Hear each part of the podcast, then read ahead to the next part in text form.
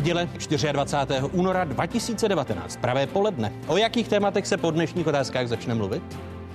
Budu strašně rád, kdyby naši kritici už neříkali, že jsme vlastně takový divný. No my nejsme divní.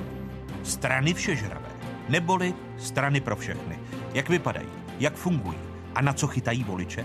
Diskuze prvního místopředsedy hnutí Ano Jaroslava Faltínka, místopředsedy Pirátů Jakuba Michálka a místopředsedy občanských demokratů Martina Kupka. Všech možností, které máme, využíváme. To vám můžu skutečně garantovat. A prostě není, tady není síla, která by prostě jim nařídila těm operátorům, my to musíte zlevnit a musíte dát neomezený přístup. Operátoři všežraví neboli operátoři bez konkurence. Proč český stát neumí zajistit levná mobilní data, když to jinde, například v Chorvatsku, není problém? Proč jsou ministři průmyslu a obchodu bez zubí? A kdo je o zuby připravil? Další téma první části otázky.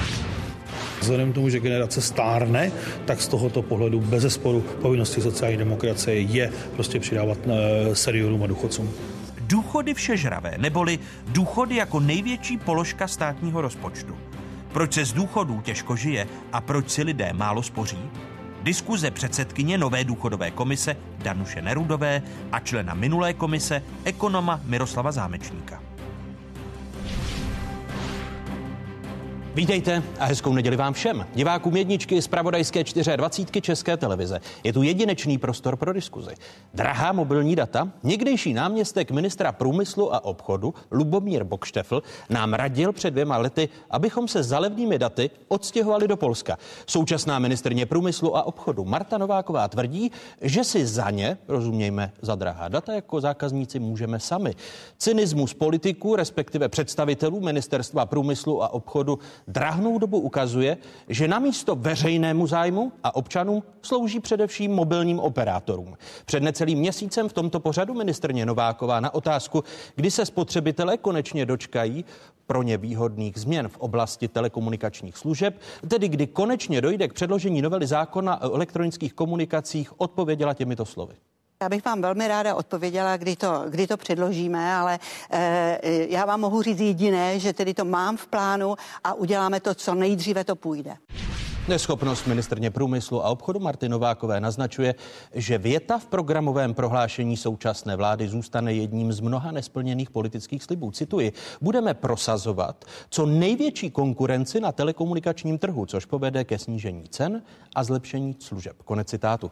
Jedinou obranou veřejnosti, když platí jedny z nejdražších mobilních dat v Evropě a vládní politici jsou služkami mobilních operátorů, tak je jim se vysmívat na sociálních sítích. A tak ministrně průmyslu a obchodu Marta Nováková sklízí posměch za své výroky. Opět cituji, potřebujeme, aby daleko víc lidí využívalo eh, těch mobilních sítí. To je jedna z cest, která k tomu zlevnění nakonec povede.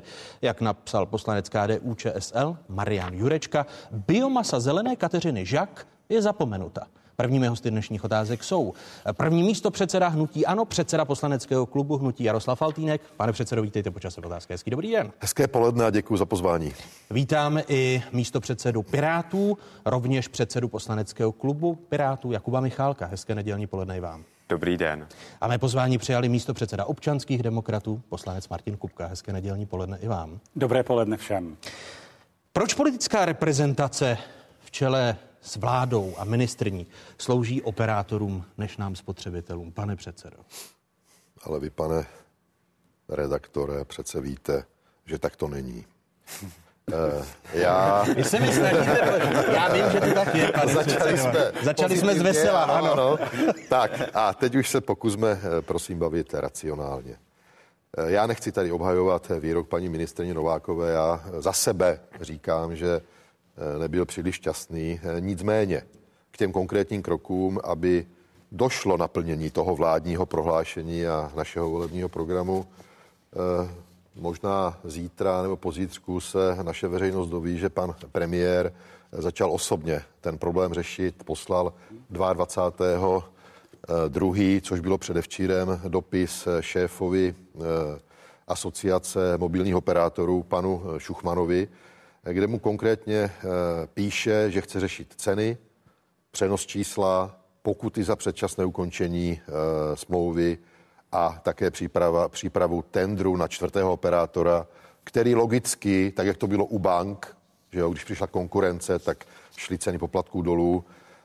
E, To je jedna stránka Jiný- věci. Ta, ta, ta vládní. promiňte. A ta poslanecká je, že Piráti přichází a osloví všechny poslanecké kluby s návrhem novely, která by měla řešit podobné věci. Patrik Nacher, náš známý bojovník za práva spotřebitelů, se na tom podílí, konzultují to spolu a e, půjdeme těmito dvěma cestami tak, aby co nejdřív, co nejdřív se operátoři začali chovat i v České republice více proklientsky. Stejně, Jiný- jak, jinými stejně jako v slovy, jiných státech. Všechno zlé A je, je je to- pro něco dobré, všechno tudíž zlé je ty pro něco sociální dobré. sítě, Všechno zlé které je pro v něco dobré, které nastartovali tuto debatu, legraci, a- ať Wi-Fi dál zůstává s touto krajinou, pak eh, tady Jasně. A pan premiér na to okamžitě reagoval a poslal dopis vlastně eh, v 22. Já se musím ozvat, protože pan premiér to sliboval už v roce 2017, že bude jednat s těmi operátory, že není možné se rozhorčoval, že není možné, aby tady mm, data stála tolik. Potom v roce 2018, v lednu a pak znovu v dubnu, ale nic se nepřihodilo, tak je tomu těžké věřit. My přicházíme také s několika návrhy, které by měly reálně zlepšit podmínky pro nástup toho čtvrtého operátora. Voláme potom, aby se opravdu podařilo to licenční řízení, to výběrové řízení připravit co nejdříve a zároveň co nejlépe, protože ano, eh, konkurence je asi to nejsilnější eh, a nejviditelnější, co může změnit situaci na trhu a přinést reálnou konkurenci. Ale aby se to stalo, protože to není samo sebou, tak záleží na tom, jak bude vypsáno ono licenční řízení, jaké podmínky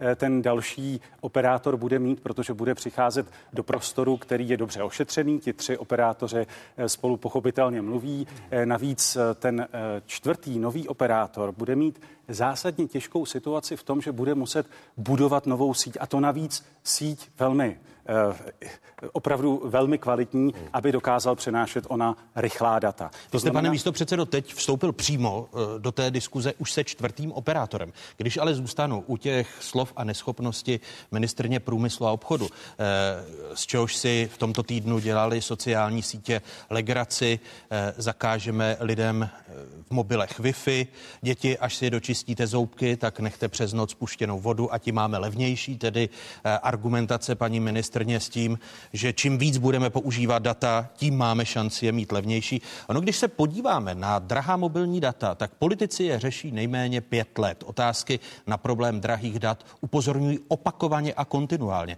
A náš archiv se rozrůstá o sliby, že je nutné data zlevnit. V některých zemích eh, jsou ty ceny až desetkrát levnější. Ke zlevnění služeb dojde zcela zákonitě tak nebo obdobně, jako došlo ke zlevnění cen volání. Ti uživatelé v tom průměru a, stále mají více dát, než kolik reálně spotřebují. Přece nemůžu říkat, že Češi nechtějí mobilní data, protože nevyčerpají současné balíčky nebo čerpají je málo. Je priorita hnutí ano a moje priorita, abych něco s těmi prodraženými mobilními datami a mobilními operátory udělal. Čím méně se těch dat používá, protože se jim vyhýbáme, no tak tím vlastně ne, nepřispíváme k tomu, aby byla levnější. My potřebujeme, aby daleko víc lidí využívalo těch mobilních sítí. To je jedna z cest, eh, která k tomu eh, zlevnění těch dat povede. Ministrně průmyslu a obchodu v tomto týdnu nejdříve řekla, že tato slova, která jsme použili z pořadu 168, jsou vytržena z kontextu, ale ministrně tato slova zopakovala nejméně pětkrát, což diváci pořadu 168 hodin dnes večer na obrazovkách České televize uvidí. Je jasné, že jednání s mobilními operátory, o kterém mluvil Je pan předseda Faltýnek, eh, ale nestačí. Je to asi první krok. Důležitá je... ruku v ruce s legislativou. Ano, a, a na, tak. na to se chci ptát. Ano. Novela zákona o elektronických komunikacích, ano. kterou v tomto funkčním období zatím poslanecká sněmovna neprojednávala. Vy avizujete, pane předsedo Michálku, že v úterý jako Piráti předložíte poslanecký návrh. Jaké změny v té novele budou? Tak my jdeme tou minimalistickou cestou. My bychom chtěli, aby se snížil ten poplatek, aby mohl zákazník přejít k jinému operátorovi. Dneska lidé platí tisíce korun a my bychom chtěli, aby to byly maximálně stovky. A když budou moc zákazníci přecházet, tak potom samozřejmě se vytvoří konkurenční prostředí. Ale já si myslím, že zase tady podléháme tomu, že všechno musí změnit zákon a že všechno vyřeší pan premiér. A máme tady přece fatální selhání, že pan premiér na jednu stranu nám tvrdí, že eh, vyřeší mobilní data, že je to jeho priorita a současně náměstek pan Pilný na ministerstvu průmyslu a obchodu tak se jednoznačně vyjádřil, že levná data podle něho nejsou prioritou. Paní Nováková se vyjadřuje podstatě antiekonomicky, tvrdí nám, že tady musíme více používat data, ona se, oni se potom zlevní, přitom pět let nic s tím neudělali. My jsme teda šli konkrétními kroky, protože na podzim bude ta aukce a do té doby my potřebujeme rychle provést ty změny. A zjevně ministerstvo není schopné to provést. Babišova vláda to neudělala, takže proto náš expert Martin Jiránek na telekomunikace připravil a skonzultoval s řadou stakeholderů ten návrh zákona, který vyřeší aspoň jednu z těch věcí, jako je třeba ta pokuta. Budou, budou to pouze pokuty, to je nezlobte se, ale ten návrh je tedy poměrně málo ambiciozní, tedy půjde jenom o pokuty, ne o zrychlení přenesitelnosti čísla eh, či, či další věci. Půjde jenom o tu pokutu, která dnes, jestli se nemýlím, je do nějaké pětiny. Ano, dneska je to 20%, my bychom chtěli, aby se to snížilo, představíme to konkrétně na tiskové konferenci. Ale můžete říct A... si zatím o kolik?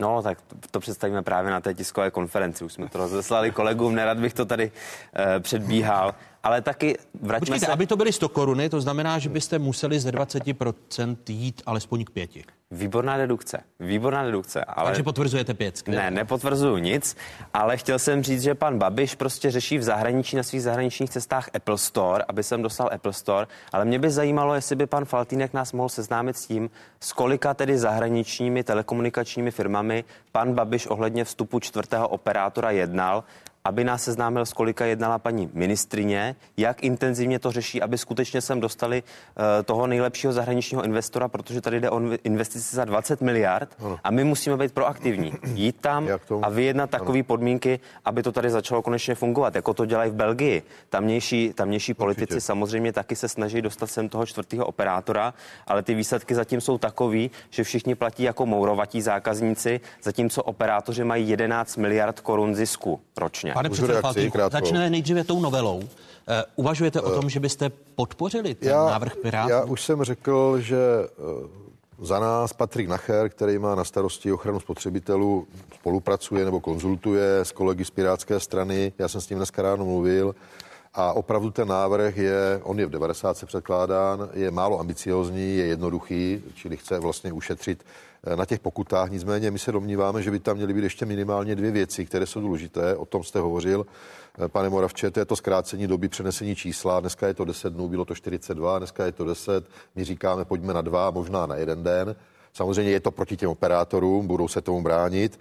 A potom také udělat tento krok jako zákazník bez možnosti toho operátora kontaktovat, protože pokud ho kontaktujete, on na to má 10 dnů, tak vás přemlouvá, abyste zůstal, slibuje hory doly, ale pokud budou pod tlakem, jak to je dneska u bank, kdy vlastně jsme zavedli tu konkurenci a je tady spousta subjektů, které neplatí bankovní poplatky, ale kde si můžou, můžou prostě vybrat svobodně. A poslední třetí věc, kterou bychom tam rádi viděli, ale je to na debatě s Piráty. Jestli Já budeme... nechápu, proč jste to neudělali, jo? Eh, protože no, blíží se nám tady vstup čtvrtého zákonů, operátora Michale, a my to potřebujeme udělat do té doby, rychle. Zatímco vy žádný výsledky nemáte v této oblasti. Eh, znovu opakuju, je tady na stole váš návrh, který jde v 90. My se domníváme, že je tam potřeba pro ty spotřebitele, účastníky toho procesu dát tyto věci. Tedy rychle, rychlejší přenositelnost rychlejší čísla maximálně čísla, na dva dny. Snížení pokuty snížení a pokuty. také změna pojmu spotřebitel na uživatel, protože to je velmi důležité, protože dneska operátoři berou malé živnostníky jako podnikatele a my se domníváme, že by měli být bráni jako normální spotřebitelé, my, kteří máme normální prostě telefony a užíváme eh, tyto data. Takže eh, budeme se o tom eh, debatovat. Já děkuji kolegovi Michálkovi, že to poslal všem předsedům klubům k nějaké debatě a je to určitě dobrý krok, aby jsme ty věci pohli dopředu. A pokud se týká... K čtvrtému operátorovi se dostaneme. Dobře, Záhy, dobře, dobře. občanští demokraté, podpoříte návrh teď, díky bohu tedy alespoň za neschopnost paní ministrně Novákové, protože Piráti přicházejí s návrhem, eh, hnutí ano dá do toho návrhu ještě daleko víc pro spotřebitelských věcí a občanští demokraté? My se na to určitě chceme podívat i proto, jestli tam třeba nemůžeme přidat něco z pozměňovacích návrhů, které by dál pomohly eh, větší konkurenci na trhu. Ale na druhou stranu, eh, k tomu eh, zlepšení podmínek už došlo v minulosti, ale pořád se pohybujeme mezi těmi třemi operátory a oni dneska mají podmínky poměrně podobné, takže i přechod k tomu druhému nemusí nutně vést k tomu, že se opravdu pro lidi objeví lacinější data, třeba neomezené tarify, což je to, po čem určitě má smysl volat, aby česká společnost byla opravdu moderní společností, kde nebudou zbytečné technologické překážky v tom, Ani bych vám, pane to místo předsedo, chtěl vstupovat do řeči, tak ale v minulosti vzpomeňme si právě na Lubomíra Bokštefla a prolobovanou poslaneckou sněmovnu mobilními operátory, eh, kdy v rámci evropské směrnice se přijímaly návrhy, které byly daleko více protispotřebitelské a byly to ty tradiční politické strany, které ty věci prohlasovávaly. Takže díky bohu už pan Kupka za, zapomněl. za, první, za první návrh. Eh, Tedy vy podpoříte tu novelu. Podíváme se na ní, zkusíme ji případně upravit tak, abychom třeba ještě podmínky zlepšili a samozřejmě pokud bude eh, přinášet reálnou naději na změnu, pozitivní změnu, tak ji určitě podpoříme. Ale to, kam se chceme dívat, a je pravda, že tam to nesouvisí jenom s úpravou legislativy, je opravdu příprava eh, podmínek na příchod toho čtvrtého operátora, aby to opravdu mohlo mít ten efekt, protože eh, to výběrové No ale řízení... promiňte, ale, ale to, jestli se nastaví pro spotřebitelské podmínky, umožní aby sem vůbec někdo z velkých hráčů šel a stal se štikou v rybníce. Takže ta ale novela je daleko, podstatná. ale daleko důležitější je to, jakým způsobem například bude o toho čtvrtého operátora postaráno ve vztahu například k jeho investicím, ke stavebním řízením, které bude muset absolvovat. A my přicházíme s konkrétními návrhy. Chceme například, aby eh, státní podniky, jako eh, je například ŘSD nebo SŽDC, tedy stavby silnic a stavby železnic, eh, s každou novou investicí či rozsáhlou úpravou pokládali rovnou chráničky do země eh, pro eh, optická vlákna, protože ten čtvrtý operátor bude muset budovat kvalitní optickou síť. A to, na co dnes naráží a čeho se nutně musí obávat, že i když sem přijde, investuje svoje peníze, tak ho zdrží to, jak probíhá stavební řízení. A to samozřejmě i mezi těmi partnery zahraničními budí velkou opatrnost, místo toho, aby přišli a řekli, ano, my sem přineseme rychlá data, neomezené tarify. A proto přicházíme třeba s touto konkrétní změnou, která by určitě mohla přispět k tomu, aby se to zrychlilo. Ještě než se dostaneme ke čtvrtému operátorovi, eh, tak podívejme se na aktuální data, protože mi jde o dokončení tématu eh, té novely, která je klíčová a je prvním krokem, pak mohou následovat kroky další. Eh, Opakovaně šetření balíčku ukazují, že tarify českých mobilních operátorů patří v evropském kontextu k nejdražším, zejména v oblasti mobilních dat. Podívejme se na poslední průzkum trhu neziskové organizace D-Test. Český Vodafone nabízí základní tarif z 5 GB za 777 korun. V Rumunsku zákazníci zaplatí za stejný objem dat v přepočtu 309 korun a ve Velké Británii asi 440 korun. Italský Vodafone pak poskytuje 25 GB dat za 644 koruny. Český T-Mobile má v základním tarifu 4 GB za 799 korun. Za podobnou cenu u téhož operátora dostanou zákazníci na Slovensku 10 GB dat. V Rakousku je cena za 8 GB v přepočtu 567 korun a v Polsku za 5 GB asi 240 korun. A doplníme třetího operátora. Outu v Česku nabízí tarif se 3 GB dat za 749 korun. Na Slovensku zaplatí podobnou cenu za 15 GB a v Bulharsku v přepočtu za 600 korun mají zákazníci k dispozici 20 GB. To je to aktuální srovnání. Pane předsedo Michálku i pane předsedo Faltínku, když chcete přijít s tou zásadní prospotřebitelskou novelou zákona o elektronických komunikacích, máte spočítáno, jak se to odrazí na těch aktuálních cenách, když Martin Kupka říká, že to nebude zas tak zásadní průlom? Tak to já určitě bych nesouhlasil s tím, že to nebude zásadní průlom, protože pokud přijde čtvrtý operátor, tak z těch zemí, které máme k dispozici, například z Itálie, kdy přišel operátor Iliad, tak tam mají desetkrát nižší ceny než v České republice. Ale to já A jsem takhle neřekl. Já myslím, že miliony... čtvrtý operátor musí přijít, aby se změnily podmínky a změnily se razem. Tak jsem rád, že se na tom Jo, jo, shodneme. to se všichni. To se shodneme všichni. Tři miliony zákazníků v té Itálii přišlo k tomu operátoru Iliad a cenová hladina se snížila o 20%. Já jenom jsem chtěl tady jednu věc, abychom, když tady mluvíme o té legislativě a víme, že, v, že nás čeká ta aukce, která by měla proběhnout někdy na podzim, tak abychom opravdu se shodli aspoň ty největší kluby na tom, že ten zákon, že na něj nebudeme nabalovat spoustu dalších a dalších věcí. Řekněme, vymezíme si na začátku ten rozsah tak, aby se ta legislativa stihla, aby se stihla do té doby, než ty zahraniční operátoři budou provádět svoje kalkulace protože oni si na základě té legislativy musí spočítat, jak se jim to vyplatí, jaké peníze jsou schopni investovat v České republice a pokud my nestihneme eh, ten zákon schválit včas, tak oni se samozřejmě na to výběrové řízení nedokážou připravit. A to je, to je klíčové, protože ministerstvo průmyslu a obchodu sice e, rozeslalo na přelomu roku do připomínkového řízení rychlou novelu zákona o elektronických komunikacích. Tady máme k dispozici. Připomínkové řízení skončilo, říká se jí novela Charanzová. A když to hodně zjednoduším, tak se týká roamingu a, a té evropské... To jsou ale dvě různé věci. Vím, ale chtěl jsem právě, protože v tom návrhu, když jsem se do něj díval, tak je tam, aby ta novela byla schválená již v prvním čtení, to znamená rychlejší projednávání. Chápu-li to správně, tak necháte tu novelu zákona, kterou stále ještě ministerstvo průmyslu neposlalo do vlády, tak zatím bude ležet, protože vy půjdete cestou poslaneckého návrhu. Ať už snížení pokud nebo rychlejší přenositelnost čísla. Chápu to správně, pane předsedo Faltínku. Těch cest je několik, ale tady tato cesta jít po dohodě cestou poslaneckého návrhu a řešit vlastně ten první krok a to je ulehčit našim spotřebitelům změnu operátora, nižší pokuty a tak dále, tak určitě ano. Druhý krok je novela zákona o elektronických komunikacích.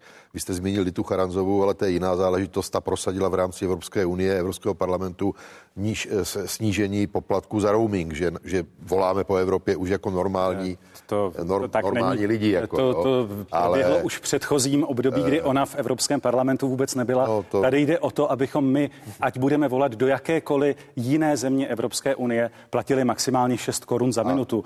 To je předmětem toho jejího a půjde, návrhu. Půjde ta a... vaše poslanecká, jenom že vstoupím ještě... do řeči, promiňte, ale to se týká už toho čtvrtého operátora, k čemu se dostáváme. Hmm. Co nejlepší podmínky, aby Čtvrtý mobilní operátor, který nebude dohodnut s tou naší trojkou, která eh, nám tady dává drahá pane, data. Pane, Promiňte, pane předsedo.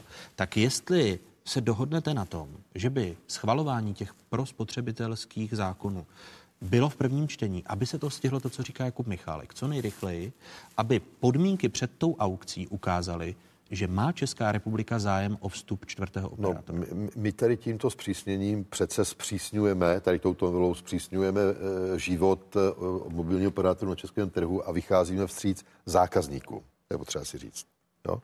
A jestli to bude eh, poslanecká, nebo, nebo respektive to bude 90 nebo ne, to není podstatný. Myslím, že jsme schopni zkrátit lhuty, pokud se tam načtou pozměňovací návrhy, o kterých já jsem hovořil, aby tam těch věcí bylo víc, ne, nejenom ty pokuty.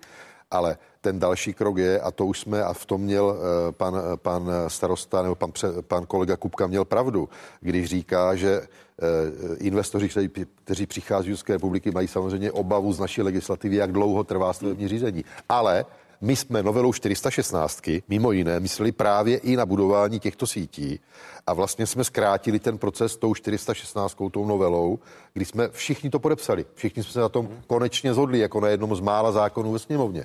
Jo? A to se týká právě i možností urychlit výstavbu těchto sítí. Eh, Martin a za to děkujeme. A jsme u čtvrtého operátora. Eh, to je jedna z věcí, se kterou jsme mimochodem do toho zákona, do té 416 přicházeli, jako je fikce závazných stanovisek, aby se opravdu ten proces zrychloval. Eh, další krok, který Česká republika má udělat, je elektronizace stavebního řízení, tak aby opravdu bylo jednodušší pro toho budoucího operátora stavět nákladné sítě. Další krok, který tady už jasně kolega pojmenoval, vyjednávat s těmi zahraničními a sondovat tu situaci a zvát je do České republiky, aby tady opravdu vzniklo už v rámci toho výběrového řízení eh, konkurenční prostředí a aby to, co přinesou České republice, bylo opravdu kvalitní. A další podstatná věc je, aby také v rámci toho licenčního řízení stanovil Český telekomunikační úřad adekvátní podmínky, aby zkrátka eh, ve výsledku nevytvořil to, že buď to vůbec nebude možné sem někoho přizvat, získat pro Českou republiku, a nebo to bude tak drahé, že to ve výsledku nepřinese eh, reálný pokles cen za data. Myslíte, našem... že ta aukce a její podmínky se dá stihnout opravdu do konce letošního roku tak, včetně oslování zahraničních zájemců, aby sem vstoupili eh, nějaká štika v rybníce, no. ne někdo, kdo bude dohodnout s tou trojkou a, a, a bude tady stále kvazimonopolní prostředí. Já myslím, že je na nás, abychom k tomu jednoznačně Český telekomunikační úřad vyzvali, protože eh, my opravdu potřebujeme a i to, že se jasně ukáže, že je politická schoda na tom, že ne jak sliby které se nenaplnily z úst pana premiéra, ale že reálně chceme změnit situaci, že se připravujeme na příchod čtvrtého operátora. A, tak, a to pak spolu třeba eh, s oním zákonem může přinést reálně vliv na to, že se začnou snižovat eh, ceny datových tarifů a že se daleko častěji dočkáme i těch neomezených tarifů, které ve výsledku můžou opravdu přispět k tomu, že bude pro lidi jednodušší se kdekoliv spojit eh, prostřednictvím internetu a vyřešit svoje věci. To je naše vize České republiky a pro eh, toho čtvrtého operátora ještě jedna důležitá věc, která zasahuje dokonce i jinam než jenom do té státní úrovně. Zasahuje i na úroveň obcí a měst, aby se upravovaly podmínky často velmi nákladná věcná břemena nebo dnes se tomu říká eh, služebnost eh, pro eh, liniové stavby a zejména pro sítě nových generací. A jsou případy obcí, kde to jde, dokonce celých oblastí, kde se domluvili na tom, že jsou schopni lépe koordinovat výstavbu a je to tedy i případ třeba obcí na sever od Prahy, kde jsou líbeznice a kde opravdu přicházejí a to je reálná ukázka toho, že to lze, že to nemusí být sliby, ale že to může být konkrétní krok, kdy řeknete operátorům, podívejte se, tyhle stavby chystáme, jsme připraveni vás tam pustit z přípoloží. Mimochodem, teď se chystá nová 416, nová novela, a ta také umožňuje onu přípolož, aby prostě bylo v České republice co nejsnažší, když se buduje nákladná stavba, tak tam do toho vložit v rámci té jedné stavby bez složitých dalších operací a dalších správních řízení a dalších razítek a papírů, aby bylo jednoduché tam prostě položit onu chráničku, vypořádat se s tím hlavním Na tom, na tom je tady zjevně na tom je zhoda. Pane předsedo Faltínku, to, aby pan premiér lákal nejen Apple do České ano, republiky, do ale Apple já, Store. Já, já, já jsem vám to řekl vlastně jako první větu dnešního vstupu. 22. února, což bylo předevčírem, pan premiér napsal dopis šéfovi asociace mobilních sítí panu Šuchmanovi, kde ho žádá o setkání na téma je, uh, nesmysl. ceny přenos čísla, pokuty za předčasné ukončení, příprava tendru na čtvrtého operátora, takže pan premiér to začal intenzivně řešit. Ale to takže sliboval pan, už 19. Jako, dubna 2017. Se Tady je to napsané, to říkal, že pořádku, to bude dělat. V pořádku. Takže se to ale, nekoná. Ale koná, koná se to. Ale Faltínku, jestli chcete do České republiky přilákat čtvrtýho operátora, tak to, to chceme asi všichni. To chceme všichni. No já myslím, že vy to moc nechcete, no. protože jestli pan premiér to řeší tak, že se sejde s těma se zástupcem, s lobbystama těch tří ostatních operátorů a s nima bude jednat, jak jsem přilákat čtvrtýho operátora, teď to je přece blbost. Ne, ne, ne, ne. To, Myslíte to udělat stejně, to nima... jako to udělal premiér Pane Belgie? Kolego, to znamená, půjdete do zahraničí, budete jednat, ukážete jim prezentaci 20 stránek, legislativní podmínky. Ale a kolik těch schůzek bylo? Kolik těch tom kroků? Informovat ale... tohoto předsedu této unie, že jdeme do čtvrtého operátora a že jdeme ve prospěch českých spotřebitelů proti jejich zájmům. O tom je ta debata. A já to na informace. Že ten materiál má... I na otázky Václava Moravce všechno to vědí, že, že chceme čtvrtého operátora. Ano. My musíme, aby kon... ale já bych jako chtěl, daňový poplatník, promiňte, ano. já bych jako daňový poplatník tak. po všech bokšteflech chtěl lacně, lacinější data. Chtěl aspoň lacinější Ale paní, data. No, paní to Nováková to nezvládne. Paní Nováková to nezvládne, to vidíme všichni, že paní Nováková ža- s žádným zahraničním, š- s šéfem velké zahraniční telekomunikační firmy jednat nebude. Ale zatím s nikým nejednal. To je prostě manažerské selhání, že tam nemá na svém místě ministra, který by byl schopen to zařídit. Tak nebyl schopen vybrat vhodného ministra. Ministrně. Tři jedna. to je nefér. Ne, to je čtyři. Já doufám, že taky chcete levnější data. Samozřejmě, kolik, to jsem řekl na začátku. Za data, za data. Kolik, kolik máte balíček? Já to, já nevím. Já nevím. Já jsem jako uh, internetově nevzdělaný člověk. Uh, když se mě novináři ptali na Huawei, tak já jsem ani nevěděl na začátku, co to je. Říkal jsem, mám ten mobil s tím jablíčkem. To je Apple. To je Apple. To je, to je, to je Apple, to, Apple to Store. To, ano, jak říkal to je to, za co, za co lobuje pan, pan ano, premiér, ano, ano. ale bude Takže já, já nejsem příliš jako dobrý diskutér tady v této oblasti. Kdybychom se bavili třeba o polské mase, tak na to bohužel dneska nedojde. tak... polské maso, Agrofert. To bych se taky bál. ne, vůbec ne. Eh, bude má vláda strategii, abychom dokončili toto téma a jasně odpověděli na otázku Jakuba Michálka, že ministrně průmyslu a obchodu Marta Nováko toho není schopna. A propo, no, ale neuvažu, to není pravda, já nevím, neu... kdo to tady kolega Michálek přišel. No tak Paní ministrině Nováková je schopna ten problém vyřešit. operátory jednala?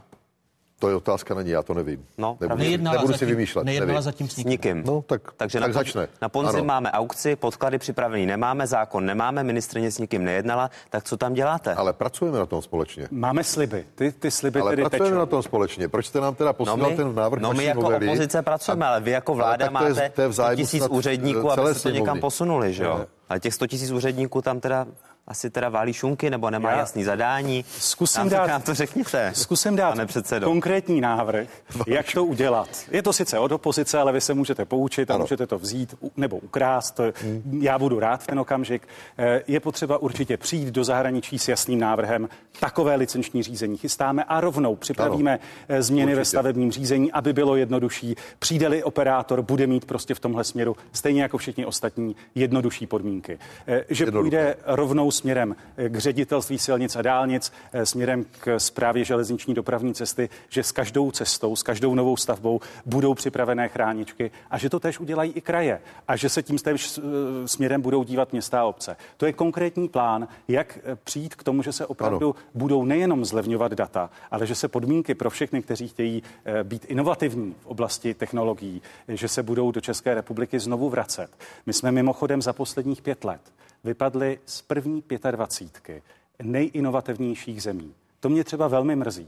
A tohle je bohužel jeden z důvodů, proč jsme z té eh, 25 vypadli. Pokud, že pokud bych nedokážeme mohl uzavřít lídry. tu debatu, která se týká mobilních operátorů a dat. Díky bohu za tu schodu, že bude v dohledné době Něco uděláno pro spotřebitele. v březnu předložen návrh Ano. zákona o elektronických komunikacích, který sníží nám, zákazníkům, pokuty z 20% na 5, vy rychlejší přenositelnost dat z dnešních deseti, eh, pardon, dat, Čísla. čísla, Čísla. z dnešních deseti na jeden dva, či, či, jeden. dva, či, dva, Dny. či dva dny. Ano. A, a že by ministerstvo průmyslu a obchodu mělo činit maximum pro pozvání a zájem České republiky o čtvrtého čtvrtého mobilního operátora, operátora, který vytvoří Ano, na konkurenci. tom se shodujeme. A děkujeme tady kolegům za rady. A my budeme, sled... a my budeme sledovat dál v poslanecké doufat, že sněmovně. se dostanou k paní Novákovi. Jak ta, jak ta novela zákona, pánové? Nebudou to jenom rady, budou to konkrétní návrhy i v zákonech. Ano.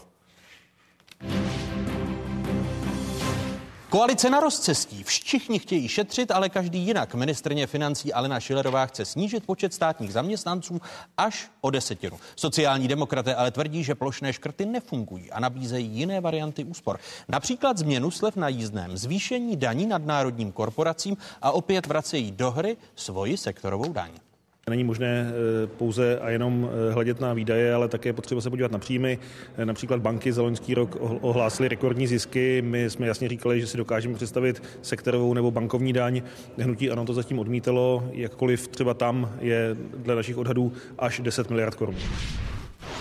Bankovní daň je to daň, která může projít, když koalici teď vznikají poměrně bouřlivé debaty hmm. o návrhu státního rozpočtu na příští rok. Pane předsedo Faltínku. Tak ta debata tady není poprvé na téma bankovní nebo sektorové daně. Víte, konec konců všichni, kdo jsou nějakou dobu v politice, že při té minulé vládě, která byla složena z ČSSD, Hnutí Ano a KDU ČSL, ten požadavek byl také. My jsme eh, do toho šli, do toho vládního projektu, ať už v tom minulém volebním období nebo v tomto, do menšinové vlády s tím, že nechceme zvyšovat daně. Nechceme zvyšovat daně lidem, podnikům, firmám, Eh, chceme daně vybírat a chceme daně samozřejmě snižovat. Že jo? Já tady mám konkrétní čísla, kdy vlastně za ty roky 14 až 19 došlo celkem ke snížení daní v, za tyto všechny roky zhruba 100 miliard korun, které zůstaly v kapsách vlastně eh, lidí, daňových poplatníků a tak dále. A přesto daňový, daňový, eh, daňový eh, výběr dramaticky roste.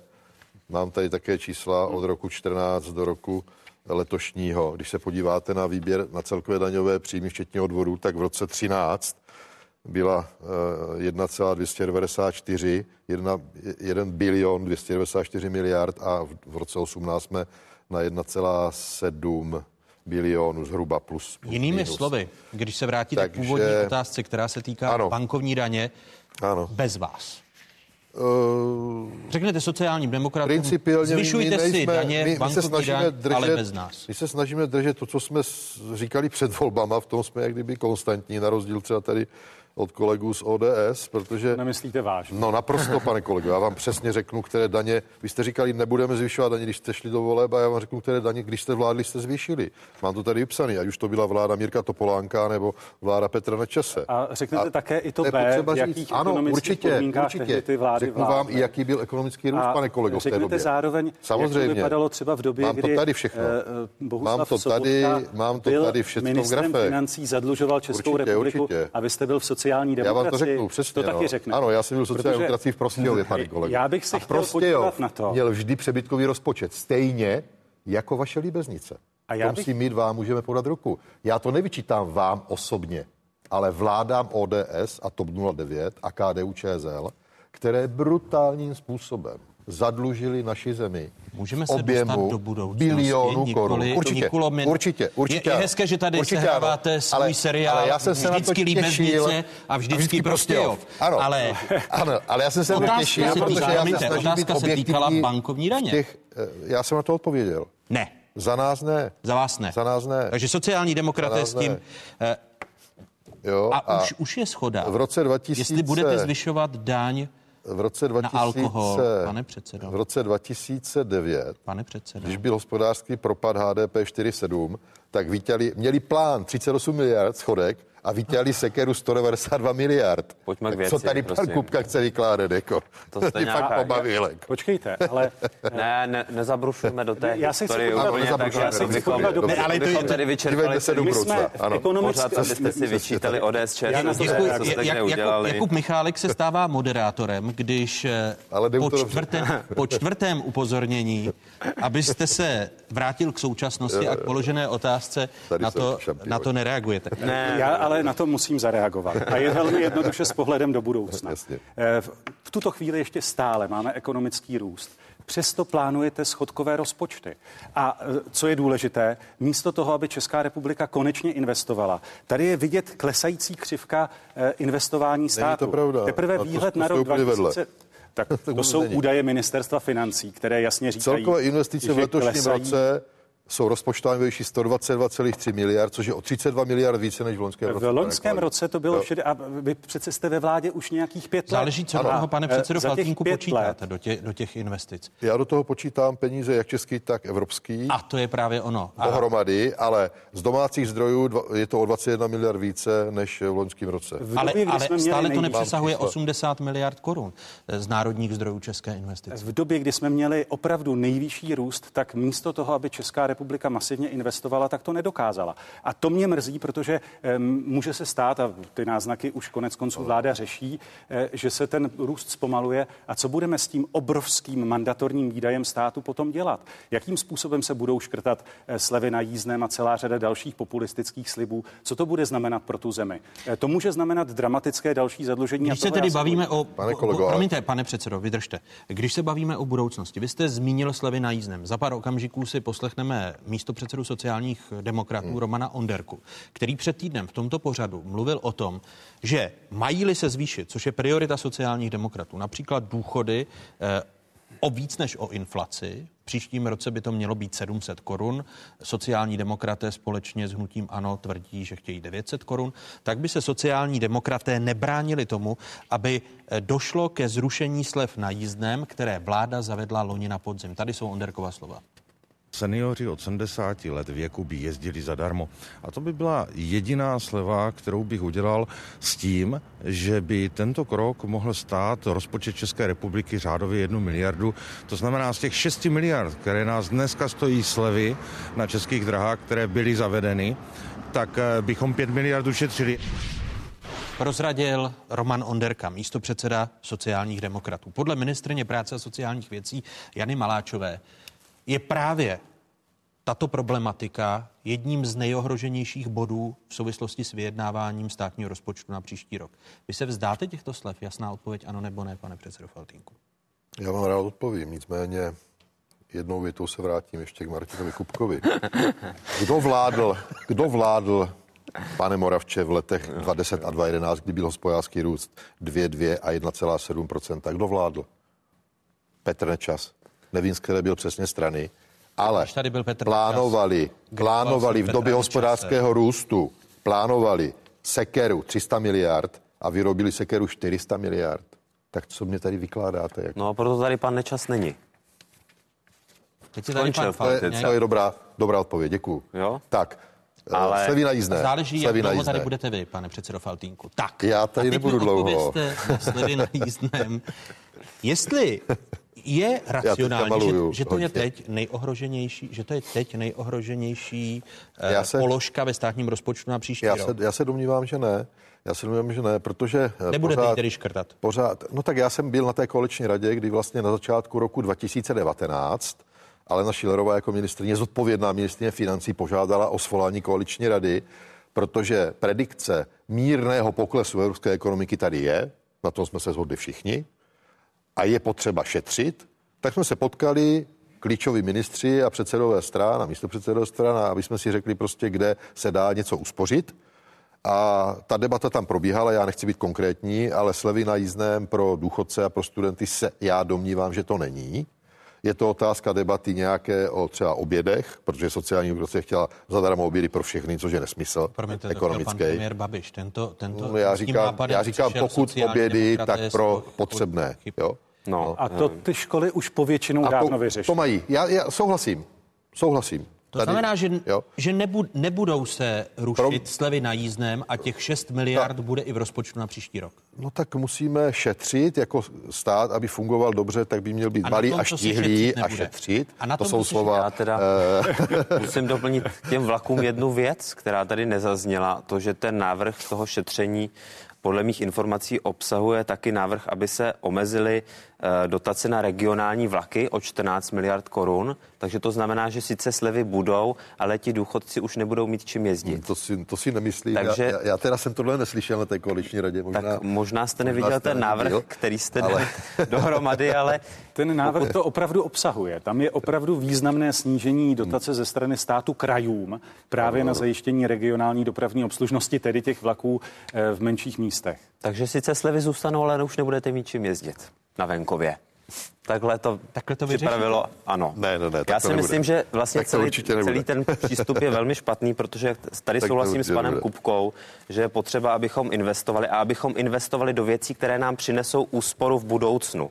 Ale takhle bohužel vláda nefunguje, že by zpracovala projekt, například jak, jaká konkrétní digitalizace, které služby ušetří peníze ve státním rozpočtu v následujících několika letech, až přijde ta krize, tak abychom se na to dneska připravili. Daj, dá Ty se tedy, investice jsou ale, ale rozpočet České republiky a kondice ekonomická České republiky je na to připravená. protože předsedo Faltýnku, Za poslední chápu tři roky správně, byly, že- eh, že se- byly plusové, byly přebytky, ne, nebyly sekery jak za odesky, takže že se- že jako se- rozpočet je v pohodě a se ekonomika je zdravá. České První republiky. rok nebyl schodek. První rok. První rok. omlouvám se, Ale to nevracejme není- se to už není ke pravda. státnímu rozpočtu. To není pravda, to není Eh, pravda. z Byly tři roky. 2009 Byly tři roky. Jeden měl eh, 2000. Ivan Kočárník eh, plus Pane 100 předsedo milionů, pak Alena Šilerová plus 2 miliardy a pan Babiš eh, 63 miliard, že jo? Takže byly tři, tři roky v, můžeme v historii České republiky. Můžeme s dovolením zůstat v současnosti. Můžeme, se určitě, ano. Ano. mi to oba. Ano, dobře. se Já se dívám do To dělá vždycky Paroubek, ne? Že tady ukazoval nějaký ty grafy, takhle šermoval. Ještě vy máte ten graf, co je zkreslený, že jo? který není správně ne, zpracovaný, že by, že by udával, co se stalo v kterém roce, jako. takže vy to spočítáte, i když měl každý jinak dlouhý funkční období. Ale to není pravda, já, já, já tady mám i, i, i No, no, jako to- počet tenhle ve funkci těch ministrů No, ale už to není znázorněný v tom grafu, že jo? To tady je takhle malý, no. malý dole, jako to dělají ty různý podvodníci, že jo? Jaký? Tak to si můžete přečíst. malý čísla dole. Tak to zvládnete, jako. Já to Ale, ale diváci už si to nepřečtou, víte, pane Mohu- Faltínku? mohu- a v tom Řekneme. Mohu se vrátit k hlavnímu tématu se. této části. I, I to je výpověď. Eh, způsob diskuze. Když se podíváte na přidání seniorům o 200 korun nad rámec inflace, Ano. můžete garantovat státní rozpočet na příští rok? Počítáte s tím, že se penze budou zvyšovat o 900 O jakém čísle teďka mluvíte, pane moderátore? stovek. Ne, o, o, o, o, státním rozpočtu. Pro boha. O jakém čísle mluvíte? O Tam se na rozpočtu. státní rozpočet na příští rok. Tady Na rok Andrej 2020, Babiš. na rok 2020, jo? Ano, Andrej Babiš výborně. říká, že v příštím únoru. roce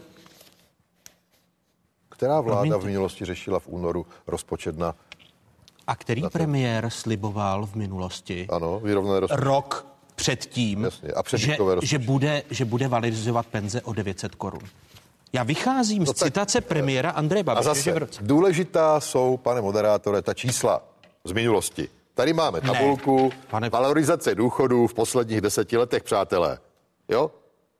Takže Andrej některé vlády Babiš- valorizovaly 45 korun, víme všichni, kdo v té vládě seděl. ale- a některé vlády tom- pane valorizovaly pětistovku promiňte, lodí. o tom tady není Letos spor. 900 a příští rok se uvidí. O tom tady není spor. Příští Já rok se uvidí, na co bude mít státní rozpočet, pane moderátore. Takže Jo. když pan premiér, pane Ano. předsedo, Ano. slíbil 900 korun, tak to bylo neuvážené, To je- protože to- to- uvidíme, na co bude mít státní rozpočet.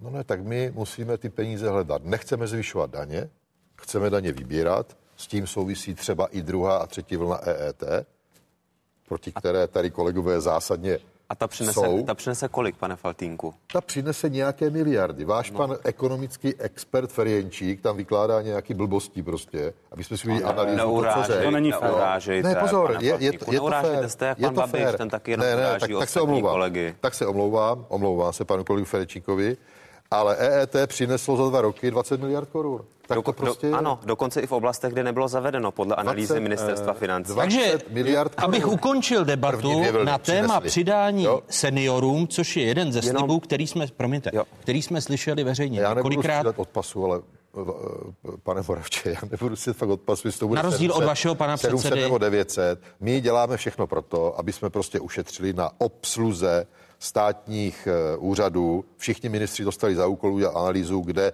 dokážou ušetřit a hledáme prostě prostředky i v době ekonomického růstu. Teď víme, že, že ekonomika stále roste. Pane předsedo, Pomaluje, promiňte, ale stále ale roste. když tedy mluvíte o úsporách eh, státního rozpočtu na státních zaměstnancích, už jsem mluvil, o 10% slíbila ministrně financí. Ne, to nebyl slib, to byla žádost na všechny ministry, aby se podívali, kde mají rezervy a začali šetřit. Ne, na tiskové konferenci To byla, řekla tak já jsem tam seděl. slib 10% snížení počtu státních zaměstnanců. Když se podíváme na státní rozpočty, a to snad nespochybníte tato data, hmm. kde jsou počty státních zaměstnanců, tak podle letošního rozpočtu chce vláda letos navýšit počet státních zaměstnanců o víc než 16 tisíc. Tady jsou data.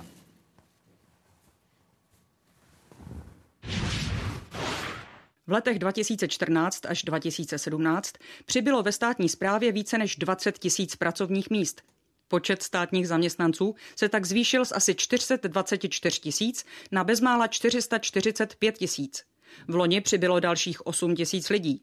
Rozpočet pro letošní rok pak počítá s asi 470 tisíci státních zaměstnanců, tedy s nárůstem oproti Loňsku o dalších skoro 16 tisíc míst. Jakou logiku tedy dává to, že nejdříve zaměstnance přibíráme a pak... Ne, budeme- počkejte. Zase je to všechno popletený, přátelé. Tady padla... Jejda. Moment, tak si to Alternativní- řekněme. alternativní pravda, ano. Řekněme si, Lekce jak alternativní jsou pravdy. ty čísla, jo? Zhruba 450 tisíc státních úředníků, na tom se zhodneme. Nebo Eh, státních, státních zaměstnanců. Tak. A teďka kdo z toho je co? Jo? Ministerstvo školství, což jsou učitelé, kuchařky, školníci, je 224 tisíc lidí. To je polovina. Ministerstvo vnitra, policie a tak dále 70 tisíc zhruba. Ministerstvo obrany, vojáci 33 tisíc, ministerstvo financí 26, ministerstvo spravedlnosti, věznice a tak dále 24. Takže je to o těch konkrétních profesích a učitelů, jenom učitelů je 160 tisíc. A my chceme, aby byli učitelé, kteří učí naše děti, ne? Nebo nechceme? Ale také se ukazuje, že... Ano. A teď se dostáváme k jinému tématu, hasiči, protože vy... vy 10 tisíc. promiňte, pane ale to jsou státní zaměstnanci, Ne, ale- o kterých vy tady ano, hovoříte, ano, že ale- rostou. A já jsem rád, že rostou. Policajti, že rostou vojáci, tak. že rostou učitelé. To je v pořádku, A kde tedy budete, dozorci. kde tedy budete snižovat? Kde tedy budete snižovat? Když nás tady chcete přesvědčit o tom, že se musí šetřit na státu, no. že musí být úspory, eh, zároveň to přidání 200 korun eh, na penzích pro každého starobního důchodce představuje, pokud se nemýlím, nějakých 30 miliard ve státním rozpočtu na příští rok. Tak kde ušetříte, když nechcete škrtat? v učitelských povoláních a nechci odvádět tu debatu tam, jestli nemáme učitele nechceme přebytek škrtat, základních škol eh, a předimenzovanou kapacitu středních škol. Pane moderátore, Ale tak- omlouvám se. ale také Na vytváření- obce a na kraje. Obce Ale- jsou zřizovateli základních škol, kraje jsou Ale zřizovatele také- středních škol. promiňte, ale Jo? A my v Prostějově, my v Prostějově jsme za posledních 30 let sfúzovali několik základních škol do jedné třeba. Tak kolik Bylo to těžký, Nevím, jestli Martin Kupka to taky řešil, je to politicky velmi těžký v té obci, ale prostě my jsme to třeba zvládli. Kolik tedy státních zaměstnanců nakonec v roce 2020 Propustíme. To je otázka na ty ministry. Čekáme na jejich odpověď. Ne na mě, pane kolego. Jak... Já nebudu propouštět státní zaměstnance. To musí ti ministři zodpovědní za ty rezorty. Myslel jsem, že jste místo předsedou hnutí, ano. To jsem, no. Omlouvám Zatím. se za svou naivitu, že My jsme- místo Ano. předseda, první místo předseda hnutí, ano, mě pošle za ministry. Ano. My jsme tady pořád svědky Pořád marketingového, marketingového festivalu. Eh, Na jedné straně slyšíme, jak ten stát má být štíhlý, to jsou mimochodem slova ODS, Eh, teď si je vzal do úst pan premiér, ale vedle toho přibývá ano státních zaměstnanců v celé řadě důležitých profesí. Ale vy jste odvedl pozornost od toho, že samozřejmě přibylo úředníků. A přibylo úředníků, kteří se často em, posunuli do oblasti kontrol, takže těch kontrol je ještě více, než kdy bylo a je to průkazné. A pak slyšíme hned od pana premiéra, ano, kontroly musíme zásadně omezit eh, a eh, zjednodušit veřejnou zprávu. No já jsem přesvědčený o tom, že ty kroky máme dělat, ale taky eh, teď přinášíme konkrétní návrhy toho, jak to podniknout. Je tady 19 konkrétních kroků, konkrétních o návrhů. konkrétních krocích ODS. Konkrétních krocích ODS, jak reálně ušetřit a hlavně, jakým způsobem zlepšit podmínky pro život eh, podnikatelů a celé střední třídy v České republice. Proč to neudělali, když vládli 10 let? No já, eh, jestli můžu, tak tady vidím, Kdybychom bývali- máte Promiňte, navrhované pane, pane, jednotné pane předsedo, omlouvám se, ta, touto logikou opravdu nemá smysl, omlouvám se, pane předsedo, vám. Eh, nemá smysl přece vést racionální debatu, pokud chceme vést racionální debatu. Protože ODS na to přece dojela politicky. Podívejte se, jaké měli preference za to, jak neodpovědně vládli. Jak dlouho si myslíte, že vám vystačí to, že budete u každé racionální otázky odpovídat tím, že to přehrajete, jak to tady vypadalo v roce 2009. Vy Já jste si vytvořili odpovím. Já alianci já na nespokojených odpovím. občanů v roce Jo, 2011. máte pravdu. A neustále se tady vracíme do minulosti. No pozor. Jak dlouho ještě? Počkejte. Jak dlouho? ODS, ODS je druhé volební období v opozici. A ve sněmovně sem tam přijdou s návrhem na změnu zákona, který oni sami v té době před těmi pěti, šesti lety vlastně zavedli. Tak to mně nepřipadá moc logické. Na druhé straně ale je to subjekt, s kterým se dá normálně, racionálně bavit, ale zas, a, a spoustu věcí jsme společně udělali, podpořili, teďka zase vracíme zpátky paušály na 2 miliony korun, jo, což je pro ty podnikatele nebo živnostníky v pořádku. To byl jediný byl- návrh, který nám který vám všech prošel, návrhů který prošel. vám prošel. Ale Jo. jo. je to dobře, Ale- že to prošlo, je ale- to konkrétní odpověď, ale škoda, že jste Ale já chci eh, nevyhověli více do Ale já chci říct, že jako když ODSka vládla a měla vlastně těch 8 let na to, tak ty věci, které dneska navrhuje, tak je nezavedla. Podívejte, tak na to se ale- já prostě ale, ptám. To je ale celý. vy, Tak vy já- už no. máte 6 let. Vy už máte 6 let No však moci. jo, tak se podívejte taky, jak ta eko- eko- ekonomika funguje. A Jak se podí- zvedly platy, jak se zvedly důchody, jaký mají platy dneska lékaři, sestřičtí, učitelé a mě tak taky Já dále. bavilo, odmítám, když odmítám, Evropa, představu, tak to- odmítám představu, že všechno bylo špatně. Například Ne, ale to digitalizace. Ne, omlouvám se, Ale to jsem neřekl. Vezměte si, jsem vezměte si digitalizaci, kde se nejvíc kroků udělalo v době vlád Pane ODS. předsedo, vás jsem slušně prosil, ať se nenecháte strhnout. To je těžké se nenechat vyprovokovat. Když- Já už budu- já už budu hodnej, jo. Útoky v každé druhé větě. Já už Tak budu je, je přece hodnej. normální na to zareagovat. Ano. A eh, ano, eh, pro nás je důležité dívat se do budoucnosti. Zajistit to, aby se neopakovaly chyby, protože teď se zjevně socialistická vláda s hnutím ANO s oporou komunistů pouští do experimentů, které tu eh, zemi opravdu vedou do slepých uliček. A je to škoda, Ne, protože se máme ale šanci. Podívejte, když se podíváte, pane v- vrátíme se na začátek. Tu debatu jsem uvodil, že jsem chtěl racionální debatu o státním rozpočtu a jeho přípravě na Na rok příští 2020. rok. Týká se to všech těch slibů, jestli důchodci dostanou přidáno na místo valorizačních 700 korun 900. Jestli bude zavedena bankovní daň. Namísto toho jsme tady 20 minut ztratili iracionálními nestratili. argumenty. Nestratili. To pane je váš názor. Ale lidi na to mají jiný názor. Jak, to, jaký názor na to mají lidi? Vy jste No, teď mluvil Ne, ne, s nikým jsem nemluvil. Tady se má, 600 tisíci Ne, ne, diváky ne, první ne. hodiny otázek, Ne, ne, že se tady myslím, že- zaštiťujete. Já myslím, že jsme nestratili čas. Pane předsedo Michalko, vám jsem vstoupil do řeči. Co jste chtěl říci? ne, já myslím, že už to není potřeba se k tomu vracet. Já, mě mrzí, že tady nezaznělo teda něco konkrétního k tomu počtu úředníků, kolik se teda sníží počet úředníků, odkud se vyhodí. Řekl, že byl požadavek ministrině financí na všechny ministry 10%. Ať přijdou, ale přece nemá smysl, jak říká tady kolega ministry, Kupka. teď- Počkejte, ale já řeknu konkrétní příklad. Ano. Jo? říká, narostli kontroloři, ano, narostli, ale já jsem rád, že třeba narostli kontroloři státní veterinární zprávy, který hlídají prostě zdraví našich lidí a inspekce jakosti, jako to si myslím, že je v pořádku. Takže teď těch 10% vyhodíte, jo? Ne, tady ne. A Aha. proto musí každý ministr říct, kde ušetří. Jo, aby to nebylo bezhlavě prostě škrtání 10% plošně. No, jako ale teď jsme u toho. Nebu, nebude se sahat obraně, nebude se sahat ve školství, nebude se sahat do státní inspekce, nebude se sahat do agendy veteriny. Pís. Tak to znamená, tam neušetříte. Jak to víte? Uvidíme, nechte to na nás, 30 pane moderátore. No uvidíme. Uvidíme. Uvidíme. Třeba to dopadne jako v Praze, kde paní primátorka Krnáčová sliba, slibovala, že třetinu úředníků vyhodí a místo toho se počet úředníků za čtyři roky, kdy, kdy vládlo hnutí ano v no, Praze zvýšil. A teď je to Takže na vás, možná, že to bude tak, úplně stejně jako tak u vás. Ukázat. My jsme tohle neslibovali, tak uh, uvidíme, jestli Komunisté, to slibovali, kteří, to tolerují, kteří tolerují vládu hnutí ano a sociálních demokratů, tak si k vládním úsporám v tomto týdnu řekli své. Předseda KSČM Vojtěch Filip přišel s tím, aby vláda snížila plánovaný rozpočtový schodek na příští rok ze 40 na 30 miliard korun. Andrej Babiš nesouhlasil a Vojtěch Filip řekl, Sice e, nesnižování investic je i náš požadavek, ale na druhou stranu vývoj ekonomiky napovídá tomu, že by e, mohl snížit provozní náklady ministerstev a e, tam to, ta úspora by měla být. A navíc e, v tříletém výhledu rozpočtovém je snižování deficitu, takže jestli byl plánován na letošek 40, tak na příští rok při snižování by alespoň o těch 25% mohl být snížen. Říká Vojtěch Filip, předseda KSČM.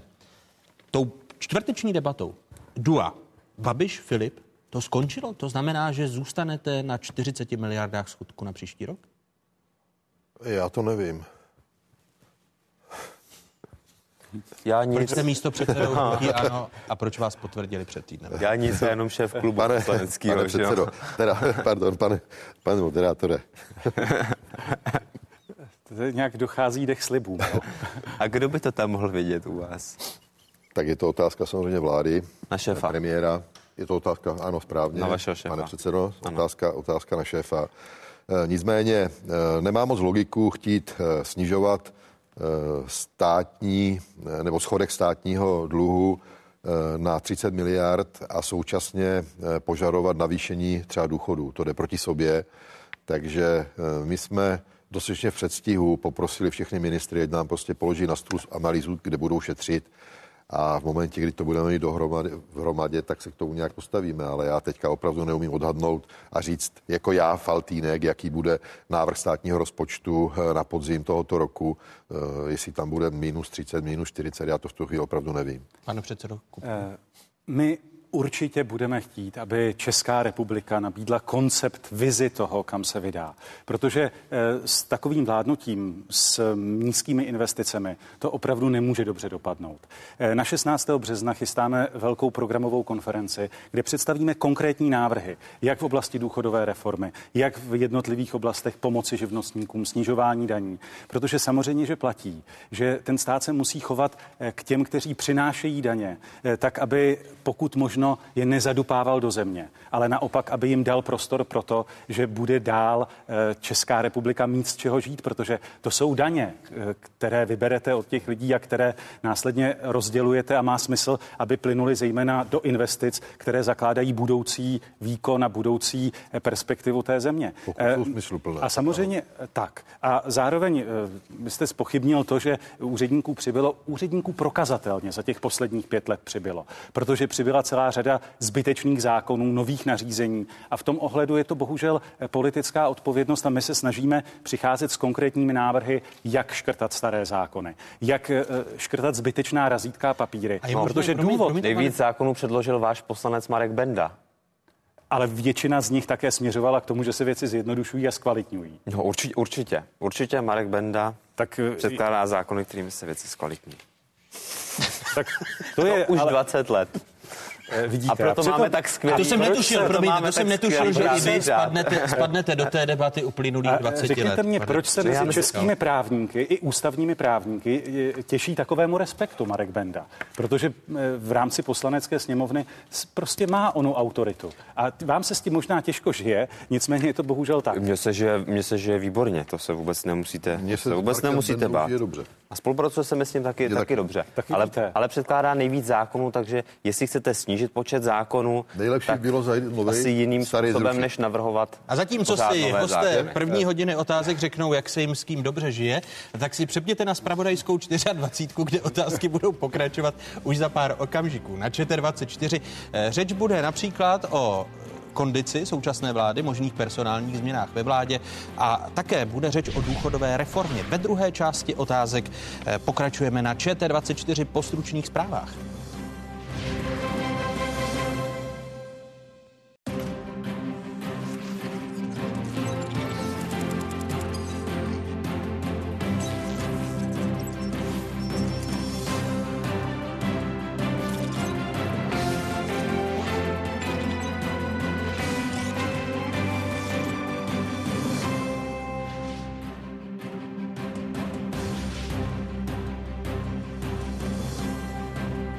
Na správné adrese, tady je spravodajská jednička v zemi, tady je ČT24. O jakých tématech se po dnešních otázkách začne mluvit?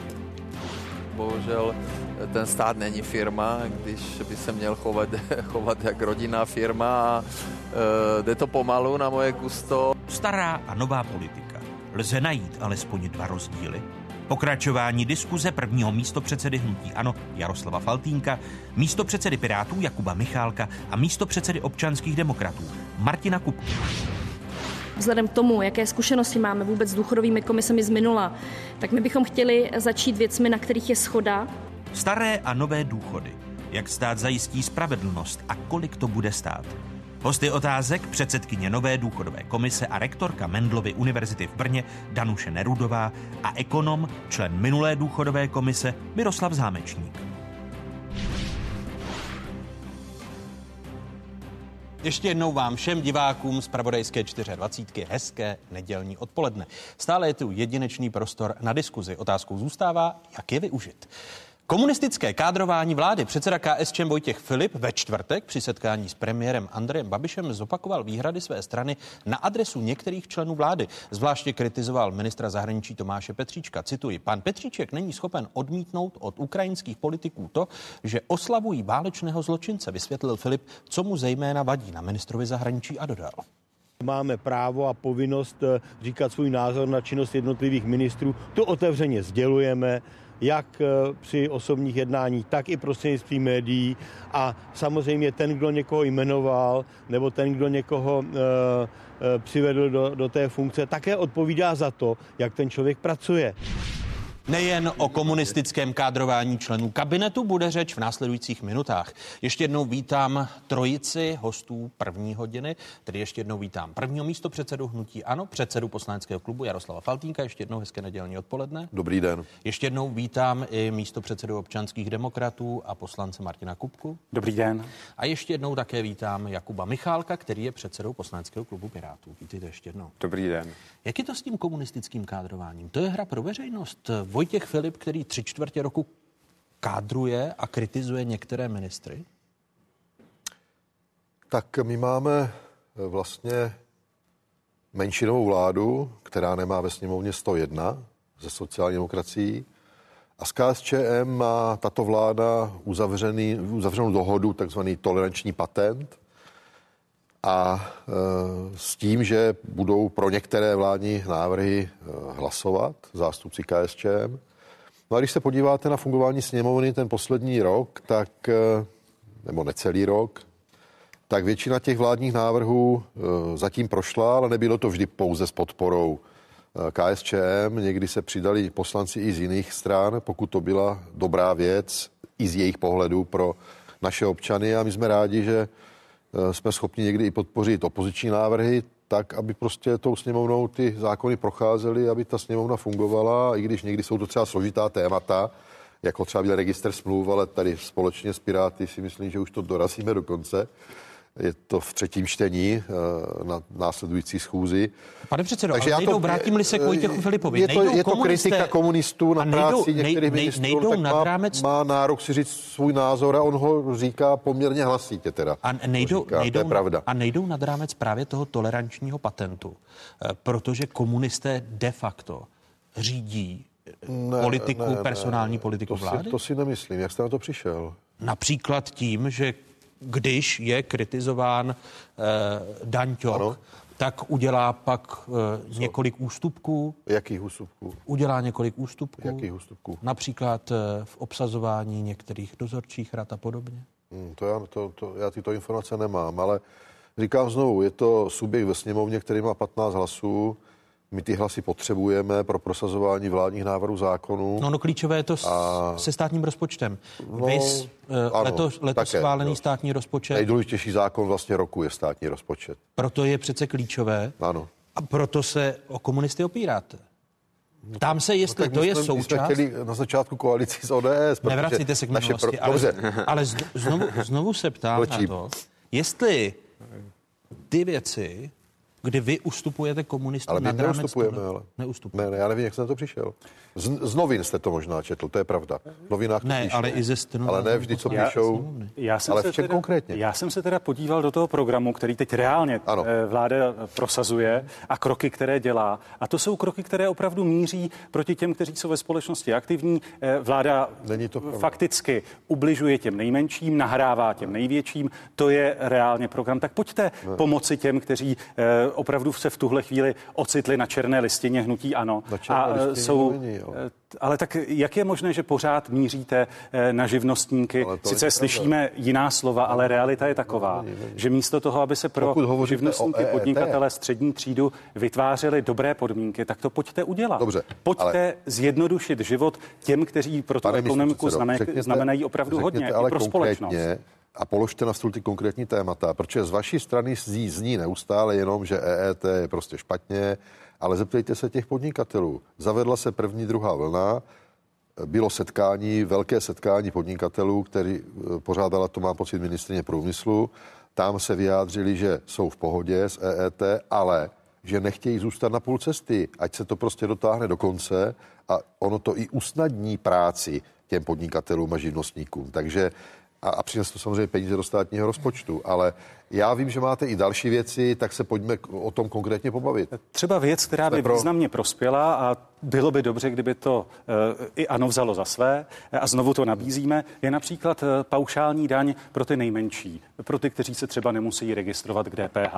Takže ta hranice je tam jasně určená. A je to jednoduchý ano, způsob, to jak na ně možná. nenavalit zbytečné povinnosti, jak ale zároveň zajistit to, že zaplatí daně tak, jak má každý v České republice daně platit. Uh, Navrhovali jsme další věci, které by mohly zjednodušit život podnikatelům a budeme je navrhovat znovu. V rámci opozice a koalice se na tom shodnout, aby My právě... se o tom bavit. Ale ta realita je jiná. My to navrhujeme a vy to zabíjíte. Tady je jasný přehled toho, co jsme navrhli. Eh, zrušení daně z nabití nemovitostí, Dobře, zrušení silniční se, daně a další kroky, já, já se omlouvám, na které vy jste se ve výsledku podívali ten, zle. Ten správný postup by měl být takový, že než třeba konkrétně ODS, řeknu paušální daň pro malé pracovně, tak než to předloží do sněmovny, tak se prostě potkat na to a říct si, jestli touto cestou jdeme, jestli to bude vládní návrh nebo poslanecký ODS, to je jedno.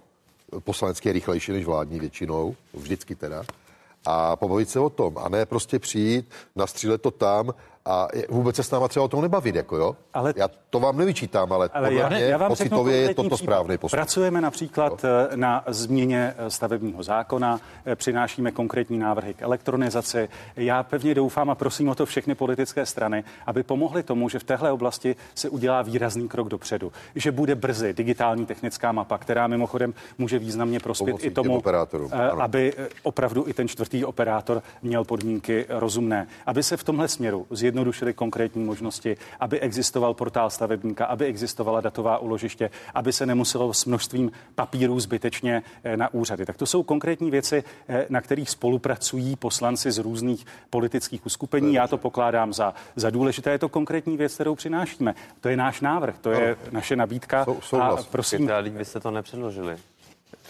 Tyhle ty věci, co jste zrovna jmenoval, jste nepředložili. V tuhle chvíli se pracuje na posledních změnách, úpravách onoho zákona, pracuje na tom mimochodem i váš kolega. Eh, A bude to no my poslanecká rádi. iniciativa a oni jsou do té práce zapojeni také. A je to konkrétní návrh, který opravdu tomu může Jako pomoci. tam je největší problém, že prostě na ministerstvu, na příslušném ministerstvu, tak... eh, Teď mluvíte o kterém ministerstvu? Minis, paní ministrině uh, Ministerstvo pro místní rozvoj, který má na starosti, který má na starosti právě stavební Stavební zákon. zákon. Tak já jsem ji interpeloval asi šestkrát kvůli digitalizaci stavebního zákona.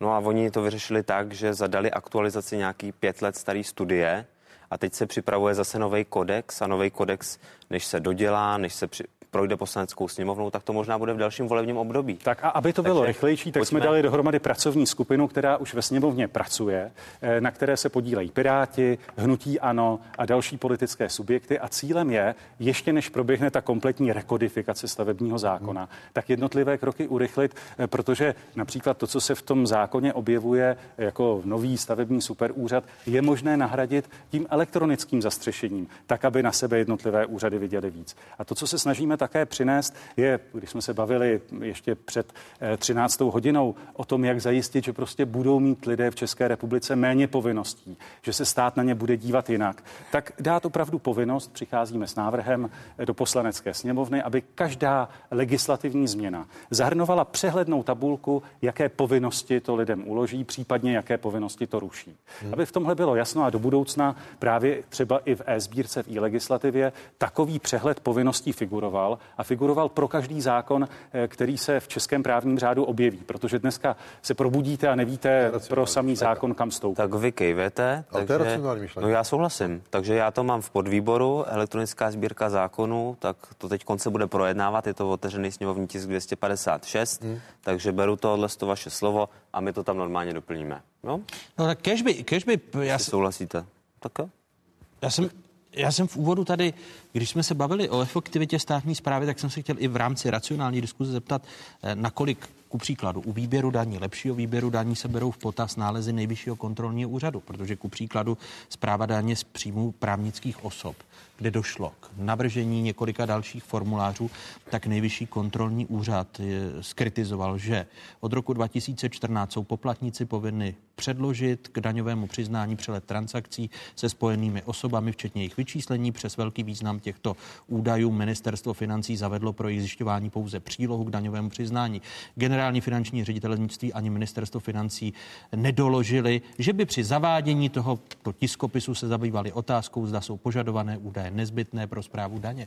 A jsou tady další a další nálezy, No vidíte, které a to je přesně ukazují, to, co říká Martin Kupka. jak se zapleveluje Když se, když se zákon, že bychom měli dát do toho, když se přijme nový zákon, tak jaký to bude mít konkrétní dopady, jak to zvýší nebo sníží administrativní zátěž. Cílem by mělo být, aby jsme se všichni zhodli na tom, že to ne zvýší, ale sníží Ale- tu administrativní Ale vy zátěž. se ani na tom nejste Jo. to dohodnout. A proto vypadá český daňový řád a český právní řád tak, že je zaplevelován a že přibývají státní moc, no. úředníci a, a tak ta pokud státní ten zpráva. státní úředník je přijatý na veterinu, aby kontroloval skažený maso, tak je to v pořádku, si myslím, že jo. Ale ti úředníci předpokládám. Ale já tím, před- tím nehájím, tím nehájím Tady vůbec tím- nárůst státních tím- úředníků. Jako. Tím daňovým přiznáním Jo. my jsme se dohodli s paní ministriní Šilerovou, že to nějakým způsobem zjednodušíme, tak, aby podnikatelé už nemuseli předkládat účetní závěrku jak soudu, tak finančáku, že to budou předkládat pouze na jedno místo.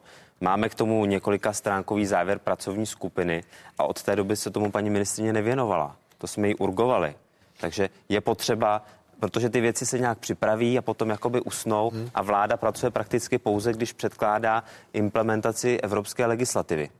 Takže je to taky o nějakém tom manažerském řízení, aby pan Musíte je premiér... vyzvonit. No, to spíš pan premiér by Pan měl premiér je honit. honí. Pan premiér je honí. No, mě spíš No, ke- přijde, kež že byste aspoň v jezdí po poslanecké celý země kouli. Ne, ne, ne. Kež toho, aby aspoň vládu. poslanecké sněmovně na, nacházeli, eh, nacházeli schodu, eh, jako tomu bylo v první hodně otázek, kdy jste dali veřejný závazek ku příkladu v souvislosti s novelou zákona o elektronických komunikacích. Jaroslav ano. Faltýnek, předseda poslaneckého klubu Hnutí Ano, Jakub Michálek, předseda poslaneckého klubu Pirátu a Martin Kupka, předseda a místo předseda občanské demokratické strany. Děkuji vám mnohokrát. Díky za diskuzi. Díky. Děkujeme za Díky za pozvání. Díky za pozvání. Spravedlivé a nespravedlivé důchody. Další téma druhé části otázek. Diskutovat přijdou předsedkyně nové důchodové komise, rektorka Mendlovy univerzity v Brně Danuše Nerudová a ekonom člen minulé penzijní komise Miroslav Zámečník. Zůstaňte se 24. dozvíte se podrobnosti, jaké budou změny v důchodech. Důchodová reforma. Současná vláda Andreje Babiše chce konkrétní kroky bez zdlouhavých a neplodných diskuzí. Doposud se politici byli schopni dohodnout jen na tom, že důchodový systém je neudržitelný a reformu potřebuje. Zatím ale žádná komplexní změna nepřežila déle než jedno volební období. To, co já v podstatě eh, preferuji, je, abychom vyhlásili něco, co bych nazval paktem o penzijním neútočení. Pokud se strany proti sobě příliš vyhraní a zakopou ve svých pozicích v oblasti důchodové reformy, pak její praktická realizace po příštích parlamentních volbách bude o to složitější. Problém řešili nejen politici, ale i odborníci, a to v několika důchodových komisích. První zásadní změna přišla v roce 1994. Tehdy vznikl takzvaný třetí dobrovolný pilíř důchodového systému, tedy penzijní připojištění. Od té doby ale politici jen kosmeticky upravují stávající systém. Pokud si nedokážeme eh, na naše vlastní stáří oproti dnešnímu stavu spořit to něco více, než děláme dnes, tak eh, riskujeme velmi výrazný pokles životní úrovně eh, ve svém stáří. S konkrétními změnami přišla až v roce 2010 za vlády Jana Fischera druhá Bezděkova komise. Jejími závěry se později částečně inspiroval i kabinet premiéra Petra Nečase. Ten zavedl druhý dobrovolný pilíř, a to i přesto, že odborníci před tímto krokem varovali. My věříme, v úsudech lidí se, se lidé rozhodnou vstupovat postupně do eh, druhého pilíře. Nečasova vláda také zavedla postupně se zvyšující věk odchodu do důchodu. A to i nad hranici 65 let. Co jedni prosadili, druzí zrušili. S novou vládou Bohuslava Sobotky přišla i nová důchodová komise. Sobotkův kabinet druhý pilíř zrušil a opět zastropoval věk pro odchod do důchodu. Kromě dílčích změn, a to zejména ve třetím pilíři, ale žádnou koncepci řešení důchodů nenabídl. Co nemohu pochopit, je, že žádnou svoji, byť levicovou, byť špatnou, ale prostě žádnou koncepci nemají a jenom přihlížejí k tomu, jak se penzijní systém dostává do stále větších problémů. Neudržitelnost penzijního systému přiznává i současná vláda Andreje Babiše. Financovat důchody ze státního rozpočtu dlouhodobě nelze, zní z ministerstva financí. Vláda na konci ledna přišla s další důchodovou komisí. Tentokrát komisí pro spravedlivé důchody. Ta má především řešit nízké penze důchodkyní a dřívější odchod do důchodu u fyzicky náročných profesí. A až potom přijdou na řadu příjmy důchodového systému. Chceme eh, postupnými kroky právě měnit nespravedlnosti, které v důchodovém systému bez sporu jsou. Na tom, že seniori si vyšší důchody zaslouží, se politici shodnou, ale klíčovou otázku, jak zajistit důstojné penze i po roce 2035, kdy zamíří do důchodu silné populační ročníky, na to zatím recept nenašli. Myslím, že se na tom skutečně dohodnout muset budou, pokud nebudou, chtět akcept, pokud nebudou chtít akceptovat uh, zadlužení státu, které by nebylo udržitelné dlouhodobě pátek poprvé zasedala nová vládní důchodová komise. Členové dostali 16-stránkový dotazník. Na tom, jaký vyplní, bude záviset podoba zamýšlené důchodové reformy. Dalšími hosty otázek jsou předsedkyně nové důchodové komise, rektorka Mendlovy univerzity v Brně, Danuše Nerudová. Děkuji, paní profesorko, že jste hostem otázek. Dobrá odpoledne. A vítám člena minulé penzijní komise, ekonoma Miroslava Zámečníka. Vítejte. Před minulé. Před minulé, vítejte, hezký dobrý den. Dobrý den. Ta nová důchodová komise, již předsedáte, tak sklízí kritiku kvůli vládnímu zadání, protože podle části politiků expertů se chystá, cituji, řešit spíše dílčí věci než zásadní a koncepční. Konec citátu. Počítala jste s takovou kritikou? Tak já si myslím, že uh, penzijní systém nebo důchodový systém se týká v podstatě všech občanů, takže každý se o tu problematiku zajímá, takže je na snadě, uh, že možná uh, připadá ten cíl té komise málo ambiciozní. Já bych ráda ale řekla, že v tom tiskovém prohlášení, ono je to až na konci a ono se asi ukazuje, jestli to někdo má sílu dočíst do konce nebo nemá.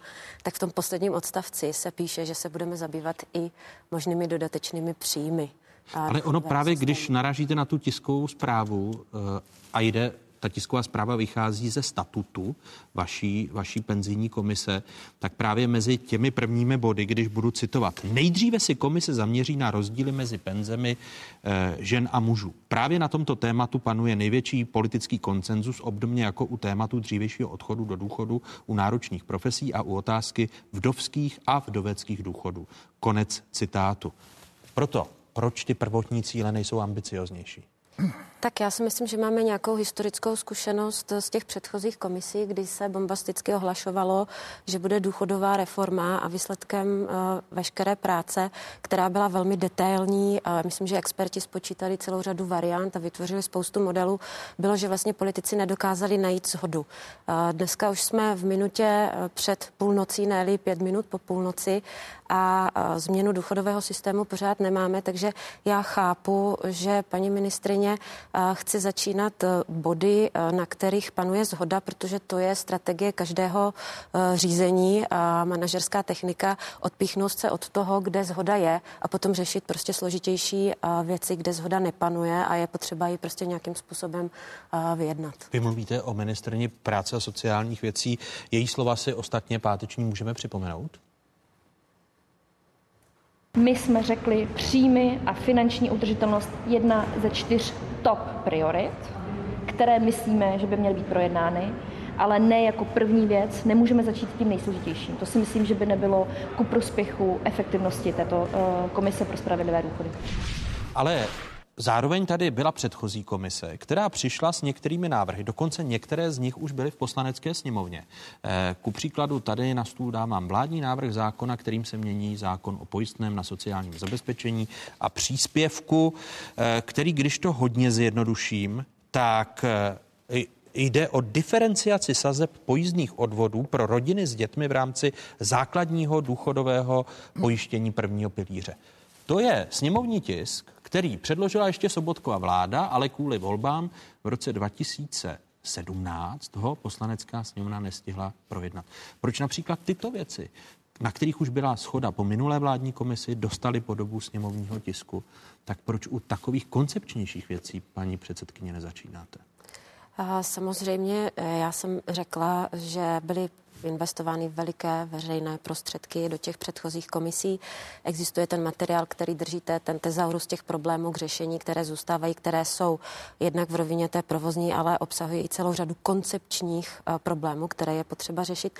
A já jsem i na komisi říkala, že samozřejmě budeme vycházet z tohoto materiálu a celá řada návrhů, které jsou v tomto materiálu, tak budou projednávány na uh, té komisi. Když se Miroslav Zámečník jako člen té předminulé komise podívá na to aktuální zadání, co mu říká? No tak výsledkem toho aktuálního zadání bude dosažení konsensu v těch eh, věcech, které jsou eh, líbivější a nevyřešení těch dlouhodobých koncepčních věcí. To je tak, jako se to stalo v mnoha jiných případech. Tedy výsledek jako no, výsled... měli předchozí ne, ne, ne, ne, komise? Ne, ne, výsledkem je, ona bude schoda na těch věcech, které dlouhodobou nevyrovnanost toho penzijního systému ještě prohloubí. Takže ještě horší výsledek než... Z hlediska dlouhodobé stability ano, a to myslím, že se k tomu dospěje, protože to, co jste vy zmínil jako uh, tu, uh, tu myšlenku, jako dělat zvýšené a, a diferencované uh, sazby, Tady se musíme říct, jako jestli, jestli dáváme bonus Eh, na začátku, anebo ho dáváme na konci. V tom je totiž velký rozdíl. Eh, eh, například by se dalo říct, a to byla jedna úvaha v, tom roce 2010, že by se bonifikovalo to, že by vlastně děti mohly transferovat část svého odvodu adresně rodičům přes daňovou soustavu. No ale tím posilujete soudržnost rodiny, kdežto když to dáváte na začátku, tak tam žádná zpětná vazba od těch dětí není. A teď si řekněme, že to je jaksi odpovědnost dětí za své rodiče v seniorním věku je něco, co máme v Bibli kolik, 16 let. Číňani to mají od Konfucia, takže 2,5 tisíce let filiální pěta a 30 států americké unie ve Spojených státech mají filial statutes, které to přímo zakládají ze zákona. Jinými slovy, logiku by dávalo, aby to, co bude komise řešit, až na konci letošního roku, tedy stav příjmu důchodového systému, což ministrně deklaruje, že k tomu se dostanou na konci letošního nebo na začátku příštího roku, tak by tím měli začít. V zásadě musíte eh, začít eh, tím, jako úplně první preambulí mělo být, že nechcete prohlubovat eh, ten dlouhodobý deficit. A toho můžete dosáhnout několika různými opatřeními. Jedna věc jsou příjmy, pak to je specializace paní profesorky, co z těch fiskálních výnosů ekonomiku nejméně poškodí, aby eh, prostě bylo schopno eh, ten první pilíř, až se dostane do deficitu, což není doba nějak zvlášť dálená, to se nám prostě stane za nějakých 10-12 eh, let, tak z čeho to budeme vykrývat? To je první věc. Jak to bude působit na ekonomickou aktivitu za těch 10-12 let? Ono i dřív, protože očekávání obyvatelstva, takže si rozmysleme, jestli chceme nějak masivně zdanit kapitál, protože ten kapitál je o dost mobilnější než ty seniori a ten kapitál může odejít v příští investiční vlně. E, jako vyplatí se hodně o tom přemýšlet a ta preambule by měla být nezhoršovat, pak se díváte na příjmu a pak se díváte na výdajovou a dospějete k tomu, že tam jsou zase jenom eh, tři možné věci, jakým se to dá udělat. No tak jedna je eh, zavedení nějakého autopilotu. My jsme byli první, kdo ho měl, ale taky první, kdo ho zrušil. Druhá věc je eh, udělat nějaká opatření v té vnitřní struktuře, to jste říkal, ty parametrické změny, kromě odchodu eh, eh, do důchodu, což by zase nepotěšilo spoustu těch eh, příjemců. No a třetí věc je jako zvednou přímo příspěvky z pojistného, což vlastně zdaňujete práci. Jo, takže jako... Tak vezměme to od té vaší logiky. Podíváme se za pár okamžiků na příjmy a výdaje penzijního systému. U toho vy byste totiž v rámci toho zadání začal, chápu to správně. No, jako když chcete... A stanovení toho... Dlouhodobě jest... finančně zodpovědný, tak nemůžete začít od něčeho jiného. Tak eh, kolik stát dává na penze? Podívejme se na data, která pocházejí z ministerstva financí. Účet penzijního systému je v posledních dvou letech v přebytku. Podle ministerstva financí šlo předloni o 2 miliardy a v loni o 24 miliard. Pro letošní rok ministerstvo počítá s přebytkem ve výši asi 17 miliard. Poslední odhady z letošního ledna předpokládají přebytkový důchodový účet i v roce 2020. Ještě se podívejme na poměr výdajů na důchody k hrubému domácímu produktu. Pokud by i v budoucnu platila současná legislativa, příjmy důchodového systému by vzrostly do roku 2060 ze současných 8,4% HDP na asi 9 HDP. Tento mizivý nárůst příjmů podle Národní rozpočtové rady nemůže pokrýt prudký nárůst výdajů, který nastane zejména po roce 2030. Podle současných plánů se přestane zvyšovat věk odchodu do penze a důchod začnou pobírat jedinci z populačně silných ročníků. Výdaje penzijního systému tak mají v roce 2060 činit už více než 14 HDP. Varuje na základě svých dat Národní rozpočtová rada. A co je z hlediska důchodů nejdůležitější? Poslechněme si slova předsedkyně Národní rozpočtové rady pro dnešní otázky, slova Evy Zamrazilové.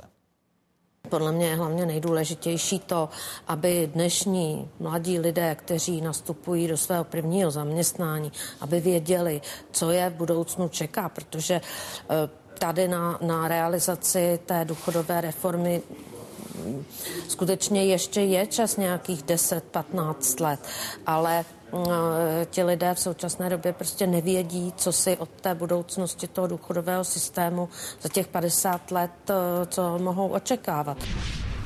Říká Eva Zamrazilová, eh, která je předsedkyní Národní rozpočtové rady. Nemrzí vás, že jste nedostali právě to zadání, jak nezvyšovat a neprohlubovat deficit penzijního systému? Já myslím, že to zadání jsme ale nepřímo dostali, protože celá řada těch nespravedlností, co v tom důchodovém systému jsou, tak má za následek to, že od určitých pojištěnců se vybírá třeba málo pojistného. Součástí toho dotazníku je i řešení pojištění osob samostatně výdělečných činných. Dneska víme, že osoba, která celý život, živnostník, platí pouze minimální odvody, tak si v těch odvodech nevydělá ani na průměrný, nebo neprůměrný, minimální důchod. Takže to je jedna z věcí, která třeba taky jako na výdajové straně zatěžuje ten důchodový systém. A my se právě v tom dotazníku tážeme. My se tážeme, jste proto, aby se třeba vytvořil samostatný pilíř, který bude pouze na zásluhovosti pro osoby samostatně výdělečně činné, aby se ty odvody do toho systému zvýšily. Tohle je jenom jeden z příkladů. Těch dalších příkladů je tam celá řada. Takže... Paní profesorko, ale ty, že ve vší úctě k vaší práci, ty dotazníky posílali i předchozí komise a neříkejte, že ten terén není dostatečně zmapován abychom nestratili čas znovu posíláním dotazníků a hledání nějaké schody. Pane redaktore, my jsme 30 let nebyli schopni přijít eh, ze zásadní reformou důchodového systému. Já jsem požádala kolegy, aby ten dotazník vyplnili do 1. března, tak já doufám, že tady Ale to víte, proč spoždění nebyli... Eh, nás snad v těch 30 letech už uh, Ale bez zesporu to spoždění, dál. Ale to spoždění je dáno i tím, že každá komise nejdříve mapovala terén, zjistila, že jsou rozpory a nezačíná se od nějakých důležitých koncepčních otázek a jejich vyřešení a řešili se dílčí parametrické úpravy, nebo se mýlím? Já si trofám říct, že se milíte, protože v tom dotazníku je řada konkrétních otázek na řadu konkrétních uh, uh, opatření, které budeme prodiskutovávat. Takže a předchozí komise je neměly, když se tady podívám na ten tezaurus toho... Uh... Předchozí komise je měly. Komise pana profesora Potučka udělala něco jako cestovní mapu, kde, kde mapovala uh, situaci. Uh, nicméně uh, Podíváte-li se na to, s jakým, jakým způsobem se v těch komisích pracovalo, zasedala celá řada expertů, měli velmi propracované modely a prostě problém byl v té koncovce. Problém byl v najítí toho koncenzu. Nedá se dělat důchodová reforma, jestliže, jestliže není koncenzus napříč politickým spektrem. Dneska občané v podstatě už státu nevěří, že ta reforma bude. A, a ta nepovedená reforma, která se vlastně potom rušila, tomu vůbec žádným eh, způsobem nepřidává. Teď Takže, mluvíte o reformě někdejšího eh, ministra Mluvím o, ref- o vytvoření druho, druhého Dráka, pilíře ano, a jeho, a jeho následného pak, pak eh, zrušení. Je nutno říci, že v Evropské unii jsou země, které reformu udělali úspěšně, jsou země, které tu reformu neudělali úspěšně, ale mají společný jmenovatel. Ta reforma se dělala úspěšně ve státech, ve kterých občané mají vysokou důvěru ve stát. A vy osobně si myslíte, že vaše komise opravdu skončí tím, že předložíte návrh reformy, na který pak bude navázán, eh, na které budou navázány změny zákonů. Rozumějme, že vláda stihne ještě do konce volebního období předložit eh, paragrafovaná znění, která bychom mohli označit za důchodovou reformu, nikoli úpravu parametrů dnes existujícího systému? A já se domnívám, že, a to jsem chtěla dokončit z té první myšlenky, že tady zásadní otázkou, kterou ta komise musí, musí vyřešit, je ten konsenzus.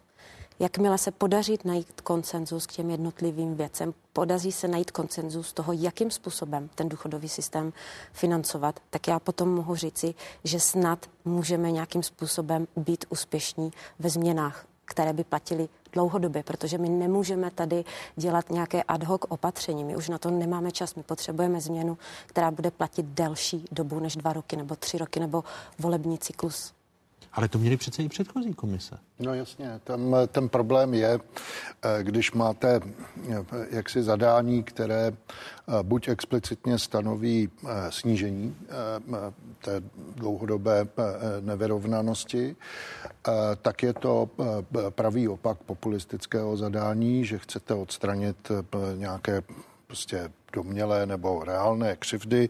Nebavme se o tom, to je Tedy vy jako už, věc zjevná, že vy, například... Vy, už, vy už kritizujete název té komise, když je to komise pro... No ten jako se snaží být líbivý a, a jako zatlumit pokud možno tu otázku, protože paní Eh, rektorka řekla úplně správně, ty finanční modely jsou zpracované, tam stačí zadávat čísla a ono vám z toho vypadne, který opatření znamená prohloubení, který eh, opatření je stabilizační, ten koncensus, eh, jak si je o tom, že v, v těch komisích a politické reprezentanti jsou lidi, kteří odmítají ignorovat tuhle knížku, což jsou tabulky finanční se střadatelem, úročitelem a prostě standardní. Mimochodem, eh, moc se nezměnily od roku 1613. Jinými slovy, když máte lidi, kteří chtějí ignorovat aritmetiku, No tak jako ten žádný systém nezastabilizujete, protože jste voluntarista, který, nebo populista, který se chce momentálně zalíbit a je mu úplně jedno, co s tím systémem bude, protože je to daleko za tím, kde on vidí Byť tedy paní profesorka má tu ambici, tak ta ambice bude nenaplněna podle vaší skeptiky. Já bych nechtěl být skeptický, já prostě konstatuju svou zkušenost eh, prostě s, s těmi pokusy, jak jsem buď jako pozorovatel nebo účastník, no, jako je v podstatě když si dáte ten imperativ eh, té stability, tak eh, se vám to relativně lépe zbližuje. Jo, prostě, ale ty lidi musí v zásadě přísahat na tuhle knížku. Jo? Že nebudou dávat návrhy, které jsou úplně odtržený od, eh, od aritmetiky. Jo? Protože dlouhodobě na, aritmetika na... nad politikou vždycky zvítězí. Václav. Ku, pří, ku příkladu, návrh, který odtrhává rácio od aritmetiky, tak je to návrh na zvýšení penzí eh, ze 700 na 900 korun? Příklad. Eh, abych no, si uměl když si to dáte do modelu, tak je úplně zjevné, že prostě tohle znamená zvýšení toho základu pro budoucí indexace a zatím jsme se nedotkli příjmů, protože to je prostě nepříjemný, kapitál je mobilní, takže bude velká debata. Zdaleka nemůže skončit koncensem, protože koncensuálně se shodnout na to, že zdaníme a vyženeme a skončíme v chudobě, to jako málo kdo řekne takhle otevřeně, i když konsekvence bude taková. Ale... Zaděláváme si tedy na problémy, když se slíbí, že nad rámec inflace a zákonné valorizace, jako jed, která má být... obrovskou pravdu uh, má uh, paní uh, profesorka v tom, že my bez koncensu žádnou reformu neuděláme. Já proto, jenom, proto k žádné jenom reformě říkám, nedošlo. Já, no, jasně. V minulosti. Uh, jasně, tak eh, jako i ta, který jsem byl, jako určitě si vzpomenete Václave, že jsem to hodně kritizoval, že jsem říkal, že než takovouhle radši žádnou, protože nám zablokuje politicky ano. možnost o ní jednat a udělat jí dobře. Takže eh, eh, rozumíte, když eh, silou moci momentální udělám něco, co je pak z důvodu zcela nerozumných, ale opět tedy politických zrušeno, tak jsem obětoval tu příležitost pracovat na koncensu a vrátit se k tomu třeba za pět let, kdy pochopení téhle knížky staré v zásadě 300 let bude poněkud hlubší. Vám už položil, paní profesorko, někdo otázku, než se dostaneme k té vaší naději, že předložíte nějakou koncepční penzijní reformu. Vám položil někdo otázku, jestli vy sama byste byla pro zvyšování penzí v roce 2020 eh, o 200 korun navíc, než je valorizační vzoreček. Položil vám někdo z vlády tu otázku? Tak já primárně jsem s nikým z vlády samozřejmě nehovořila, kromě paní ministrině. Tohle jde mimo komisi, tohle se v důchodové komisi neřešilo. Nicméně já bych... I když to vytváří parametry Vytváří pro to možná parametry, bavíme se v té optimistické variantě zhruba o 7 miliardách korun, pokud si dobře pamatuji. Nicméně eh, na té druhé straně je nutno si říci, že díky tomu, jak nám rostly reálně mzdy, tak jsme se v tom poměrovém, v tom náhradovém poměru dostali zhruba na 38%. Vy byste tedy hlaso- a vy byste, vy byste hlasovala pro zvýšení penzí na o 900 korun v roce 2020? Já bych hlasovala pro to, aby jsme se na celý ten problém začali dívat komplexně, protože on ten důchodový systém neexistuje odděleně. Eh, máme nějaký sociální a daňový systém a eh, těch změn a ta balance toho systému, eh, na to se musíme dívat komplexně a samozřejmě nepůjde to bez změny daňového systému a je no, potřeba teď, začít teď jsme u toho. Vy, vy věříte tomu, že pokud se budou zvyšovat penze o 200 korun víc, než je valorizace, zákonná valorizace penzí, že se s tím změní daňové zákony a podobně. Proto já chápu vaši odpověď, že dobrou únikovou cestou jste jasně položené otázky. Ale Vy si myslíte, že je to racionální v českém politickém prostředí, které jsme viděli v první hodině, dojít k valorizaci penzí plus 200 korun a k tomuto propojit s daňovým systémem a začít dělat koncepční změny? Tak musíme se o to pokusit, jinak eh, necháváme dluh naší budoucí generaci. Musíme se o to pokusit, Když už protože je dnes březen, jde o naše děti. A schválení, koncepční schválení těch zákonů trvá rok a valorizovat penze se mají od 1. ledna 2020. No ale ty penze se valori- valorizují, protože nemáme žádnou komplexní důchodovou reformu. No ale zase, a teď Jo, se motáme zase, v kruhu. Zase motáme se v kruhu. Ano, ale ministerstvo práce a sociálních věcí chce valorizovat penze o 900 korun, na, o 900 korun, tedy o 200 korun víc, než je, než je inflace. Proto se ptám, jestli s vámi no, tak to... už přišli s tím, jako, z čeho se to bude platit, že? jo? tak jsme si tady dali levnější jízdné, eh, tak eh, ho zrušíme. A bude, Ale slyšel jste Jaroslava Faltínka, to se rušit nebude. tak, Takže se ptám... tak musíte sehnat někde jinde ty peníze, anebo se musí jasně a zřetelně konstatovat, eh, že dlouhodobá udržitelnost není vaše priorita. Jakože není. Z té racionality. Vy byste, když jste předsedkyní vládní důchodové reformy, odborného orgánu, který, Komise. nebo komise, eh, takže když jste tady předsedkyní takové komise, tak upozornila byste ministrni práce a sociálních věcí, že zvýšení penzí o 900 korun může způsobit nějaké nerovnosti, respektive podkopávat diskuzi o, o reformních krocích eh, a ať s tím počkají? Já si myslím, že paní ministrině to tuší. Uh, ona ví, No, ona že to navrhuje je plus, 900 korun. Uh, ona ví, že to je plus 7 miliard a právě proto uh, chce v letošním roce na druhém nebo třetím setkání diskutovat o příjmové stránce celého systému. Teď tomu nescela rozumím. Příjmová stránka, no. když vyjdu z tiskové zprávy, která tady leží před námi, je až tématem na konec letošního roku. Prvním tématem, které jsem vám tady citoval, rozdíly mezi penzemi mužů a žen, protože tam panuje politický konsenzus, obdobně jako dřívější odchod do důchodu u náročných profesí a otázka vdovky, vdovských a vdoveckých důchodů. Nikoli příjmová stránka, která by měla vyřešit navýšení penzí od 1. ledna 2020. A Příjmová stránka po diskuzi v komisi, která samozřejmě byla stejně jako zde o tom, že by měla být komplexní důchodová reforma, že bychom se měli bavit o koncepčních změnách, tak paní ministrině jasně řekla, že na některém z dalších setkání, druhém, třetím, prosím, neberte mě za slovo, a začneme řešit příjmovou stránku. A Na druhou stranu příprava a tady na řešení té příjmové stránky není úplně jednoduchá, takže asi nemohla být řešena a, na prvním jednání. Každý člověk, který vede nějaké jednání, tak znovu říkám, nemůže začínat od něčeho, co není dopředu vydiskutováno, protože celý rok bude řešit akorát hledání zhody tady na těchto tématech. Takže mně se jako daleko strategičtější s ohledem na to, jaký chceme výsledek jeví to, pojďme začít od těch věcí, na kterých panuje zhoda a poté se posuňte, posuňme k tomu, kde ta zhoda není. A ta zhoda tam samozřejmě na tom, jak ten systém má vypadat, není, protože když se podíváte na pravici, tak vám bude tvrdit, že má být fondový systém, a když se podíváte na levici, tak vám bude tvrdit, že má být průběžný systém. Takže Ale vy chcete dojít k dohodě.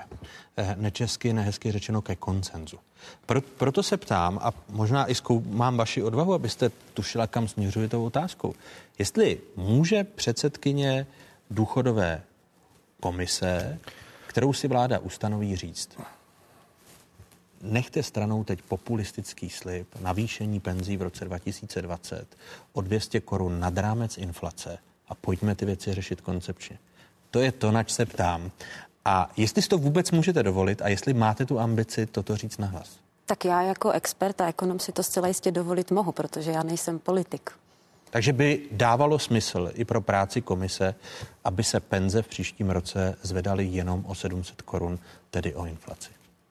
A, ale já znovu opakuji, to není předmětem jednání komise. Komise má uh, jasný, Pani profesorko, jasný ale program. přece tady se vytvoří i tím vyšším navýšením podmínky, co s tím systémem dál a jestli vznikne zásek 7 miliard v tom systému. Ale ono Časy- to není 7 miliard, Václavé. To je 7 miliard a protaženo ad infinitum a indexováno. Pozor. tady jde o to, když to dejte cílový věk, tady si to prostě krásně počteme, když začínáme sedmi miliardama a budeme to úročit o co teda? Eh, budeme to úročit o eh, vývoj demografie, Jo, prostě, že těch eh, seniorů bude víc a budeme to úročit nějakým předpokládaným růstem délky dožití a budeme přihlížet k tomu, jak asi ta ekonomika poroste, když klíčový faktor, to znamená pracovní síla, se nám začne snižovat. Jinými slovy, i při velmi vysoké míře ekonomické aktivity ten počet lidí v práci tom ekonomicky aktivním věku bude klesat, no tak je úplně jasný, co to vyjde. Rozumíte, jsou věci... Mě to, promiňte, mě to nevysvětlíte. si to vytknete Já jsem závorku. jenom slyšel od paní profesorky, že to není zadání komise, byť tento krok vlády, o kterém se zcela vážně a seriózně bavíme, může vytvořit nějaké podmínky. No, tak já vám řeknu úplně jednoduše, jak jsem reagoval na eh, dosti podobný eh, zadání té minulé, eh, kde se ani nehlásím ke členství, protože jsem vydržel 40 minut, tak jsem se zvednul a řekl jsem, že můj čas je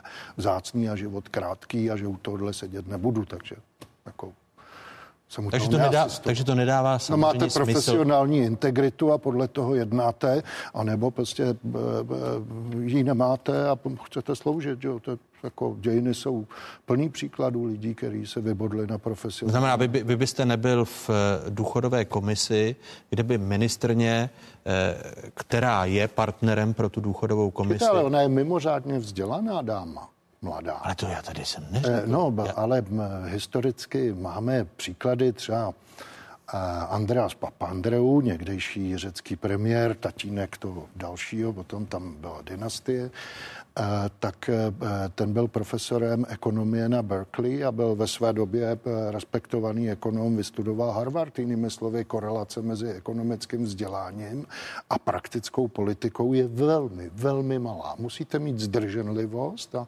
nesmíte mít populistický instinkt a když máte sloužit v nějaké komisi, no tak jako dbáte na profesionální integritu, anebo na ní nedbáte. To jsou jenom dvě možnosti. Takže buď z hlediska té jaksi profesní cti řeknete, budeme se bavit pouze, já budu pracovat pouze na tom, co eh, zmenší hloubku problému, eh, No a nebo eh, to budu ignorovat s tím, že se budu tvářit, že vlastně ten mandát není dostatečně široký a že nám ho zadavatel vytknul tak, že vlastně v tomhle koridoru se nás to jako netýká a klidně dejte 12, co 900, dítě to málo, Václav.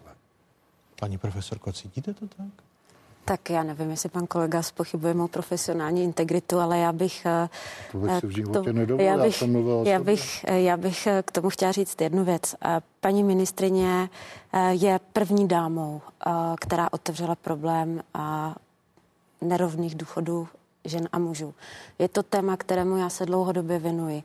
A je to téma, které se nám podařilo otevřít eh, na půdě Evropského parlamentu. Podařilo se vypracovat zprávu, která hovoří o tom, že ačkoliv není zjevná diskriminace v sociálních a daňových systémech evropských zemí, tak ta diskriminace je implicitní, protože prostě ženy a muži žijí v jiných socioekonomických podmínkách.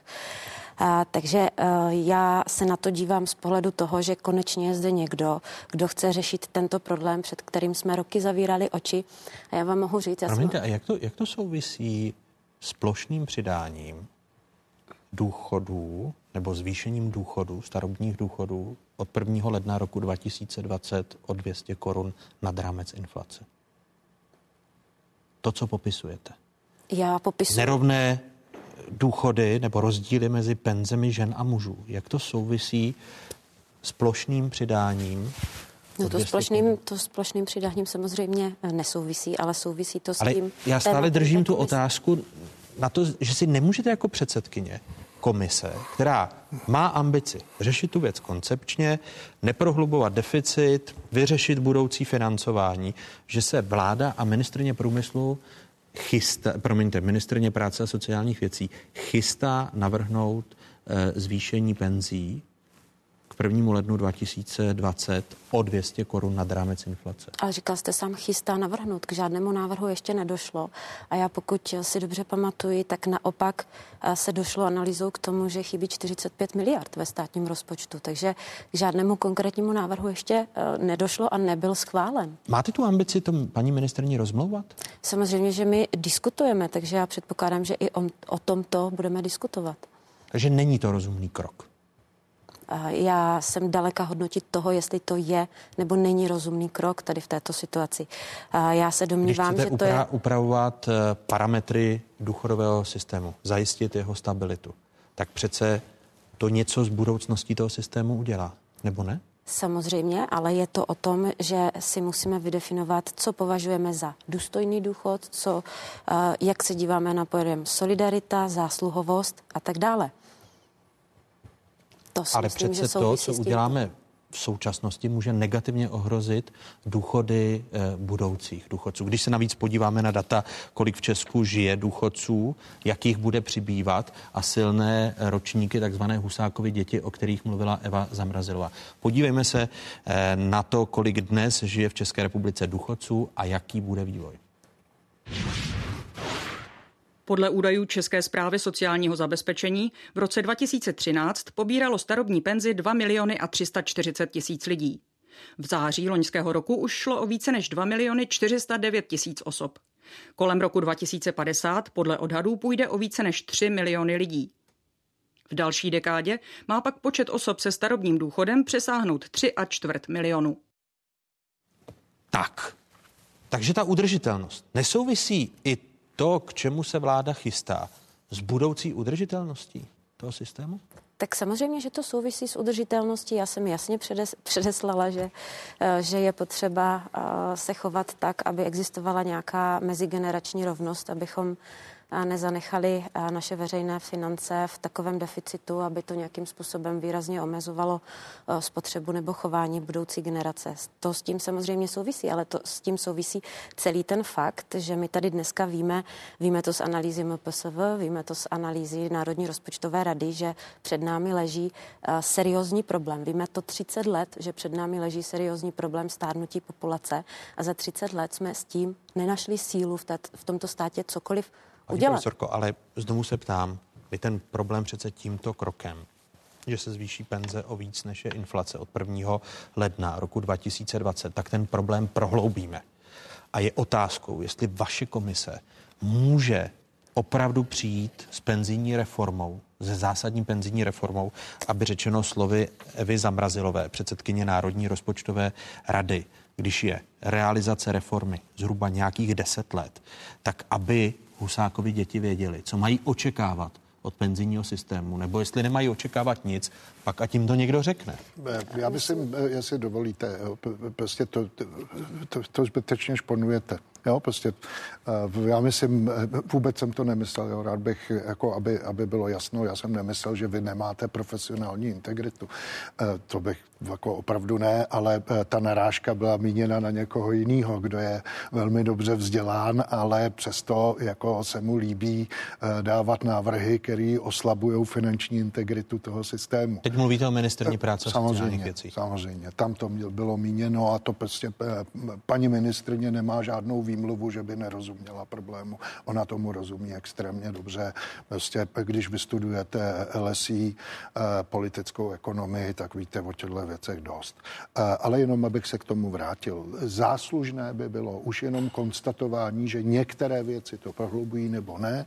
Máte model, eh, členové komise budou přicházet s nejrůznějšími návrhy a velmi jednoduše se dá adaptovat to, co bylo děláno za Bezděkovy komise, kde to fakt strká čekali eh, nejrůznější nápady, většinou teda deficit prohlubující, nebo téměř všechny, co si vzpomínám, a e, dali to do stroje, no a prostě já chymím řekl, jako kluci tudy ne, nebo dámy, jo. Jenom abych e, ještě řekl jednu větičku.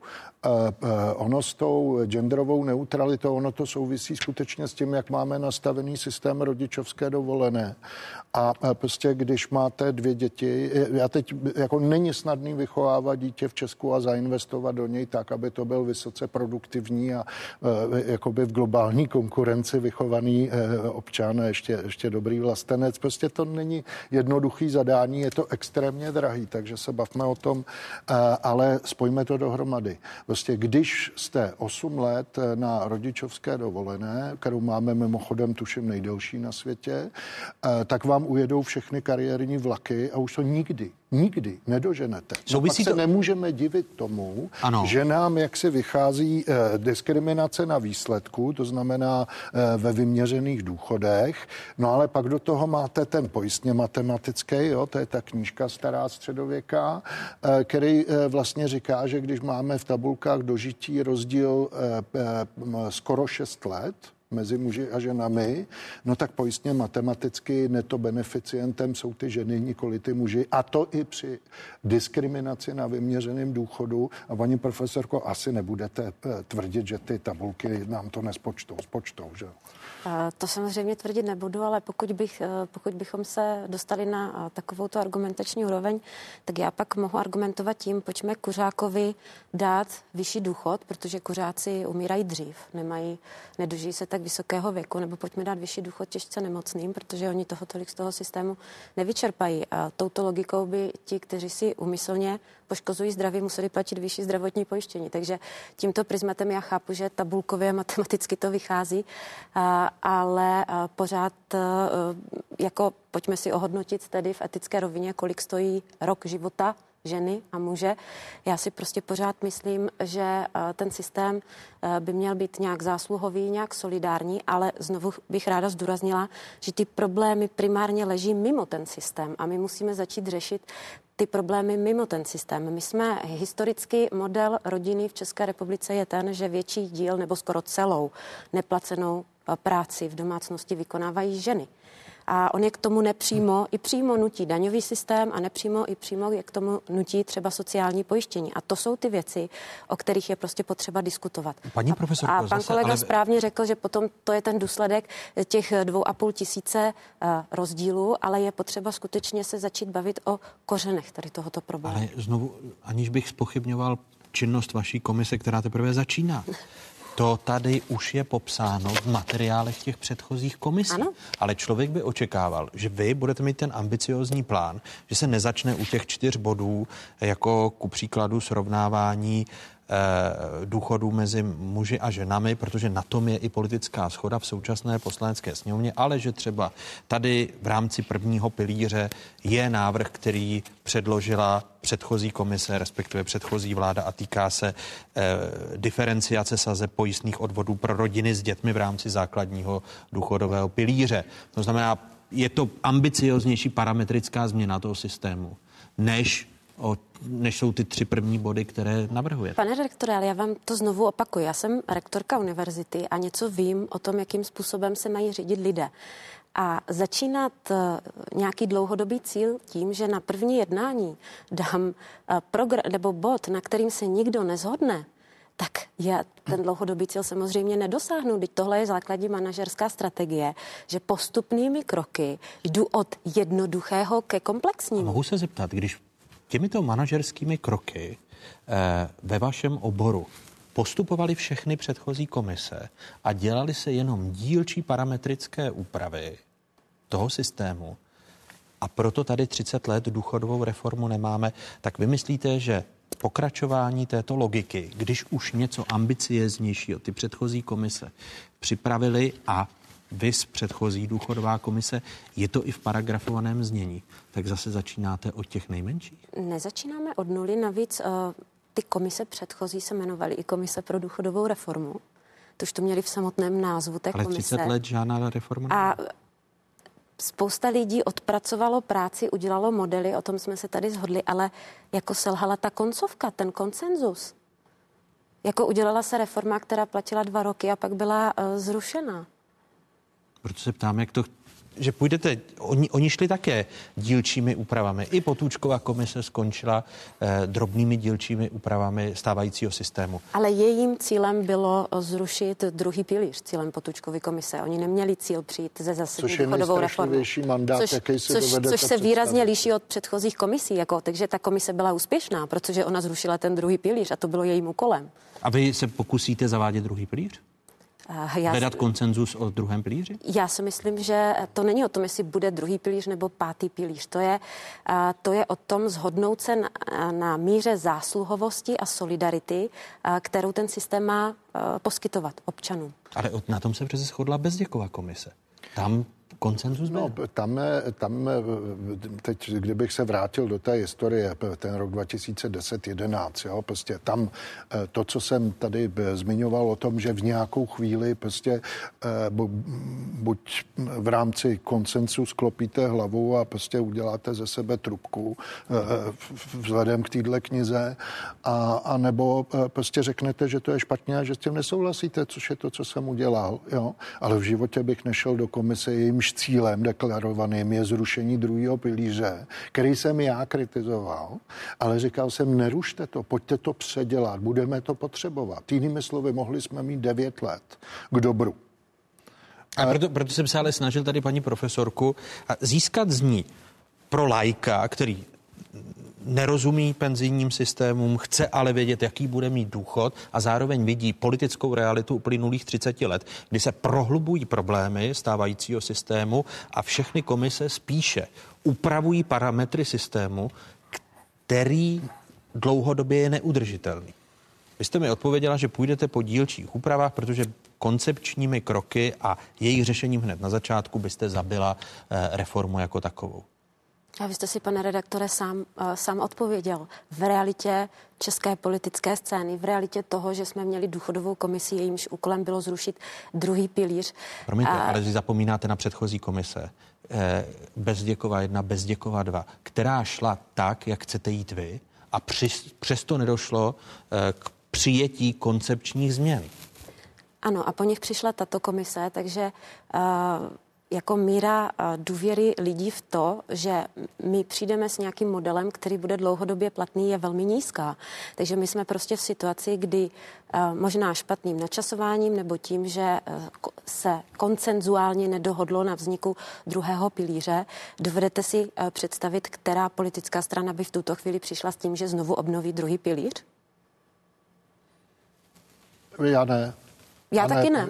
Jako my jsme promeškali tu příležitost a bohužel jsme za to zaplatili strašně vysokou cenu a, a teď jakoby to, to je práce pro historiky, jo, kdo, kdo tam jako řekne, kdo, eh, kdo to zmrvil lidově řečeno víc, jo, prostě jestli ty, který to zrušili, nebo ty, ty který to, takhle navrhovali, hmm. jo, prostě. Hmm. Ale jako to nás neposune ani o milimetr dopředu, jo, prostě. Ten, ta, ta věc je, je, ono je to skoro jako v té lékař, lékařské přísaze, když nemůžu pomoct, tak aspoň aspoň neškodit. Jo? Prostě to, je, to je hrozně důležitá věc. Neprohlubovat deficity, eh, nenadbíhat, Jo, prostě a trpělivě zdůrazňovat, jaký jsou konsekvence eh, našich současných kroků z hlediska toho, co bude, to řekla paní profesorka hrozně dobře, jo, konec konců.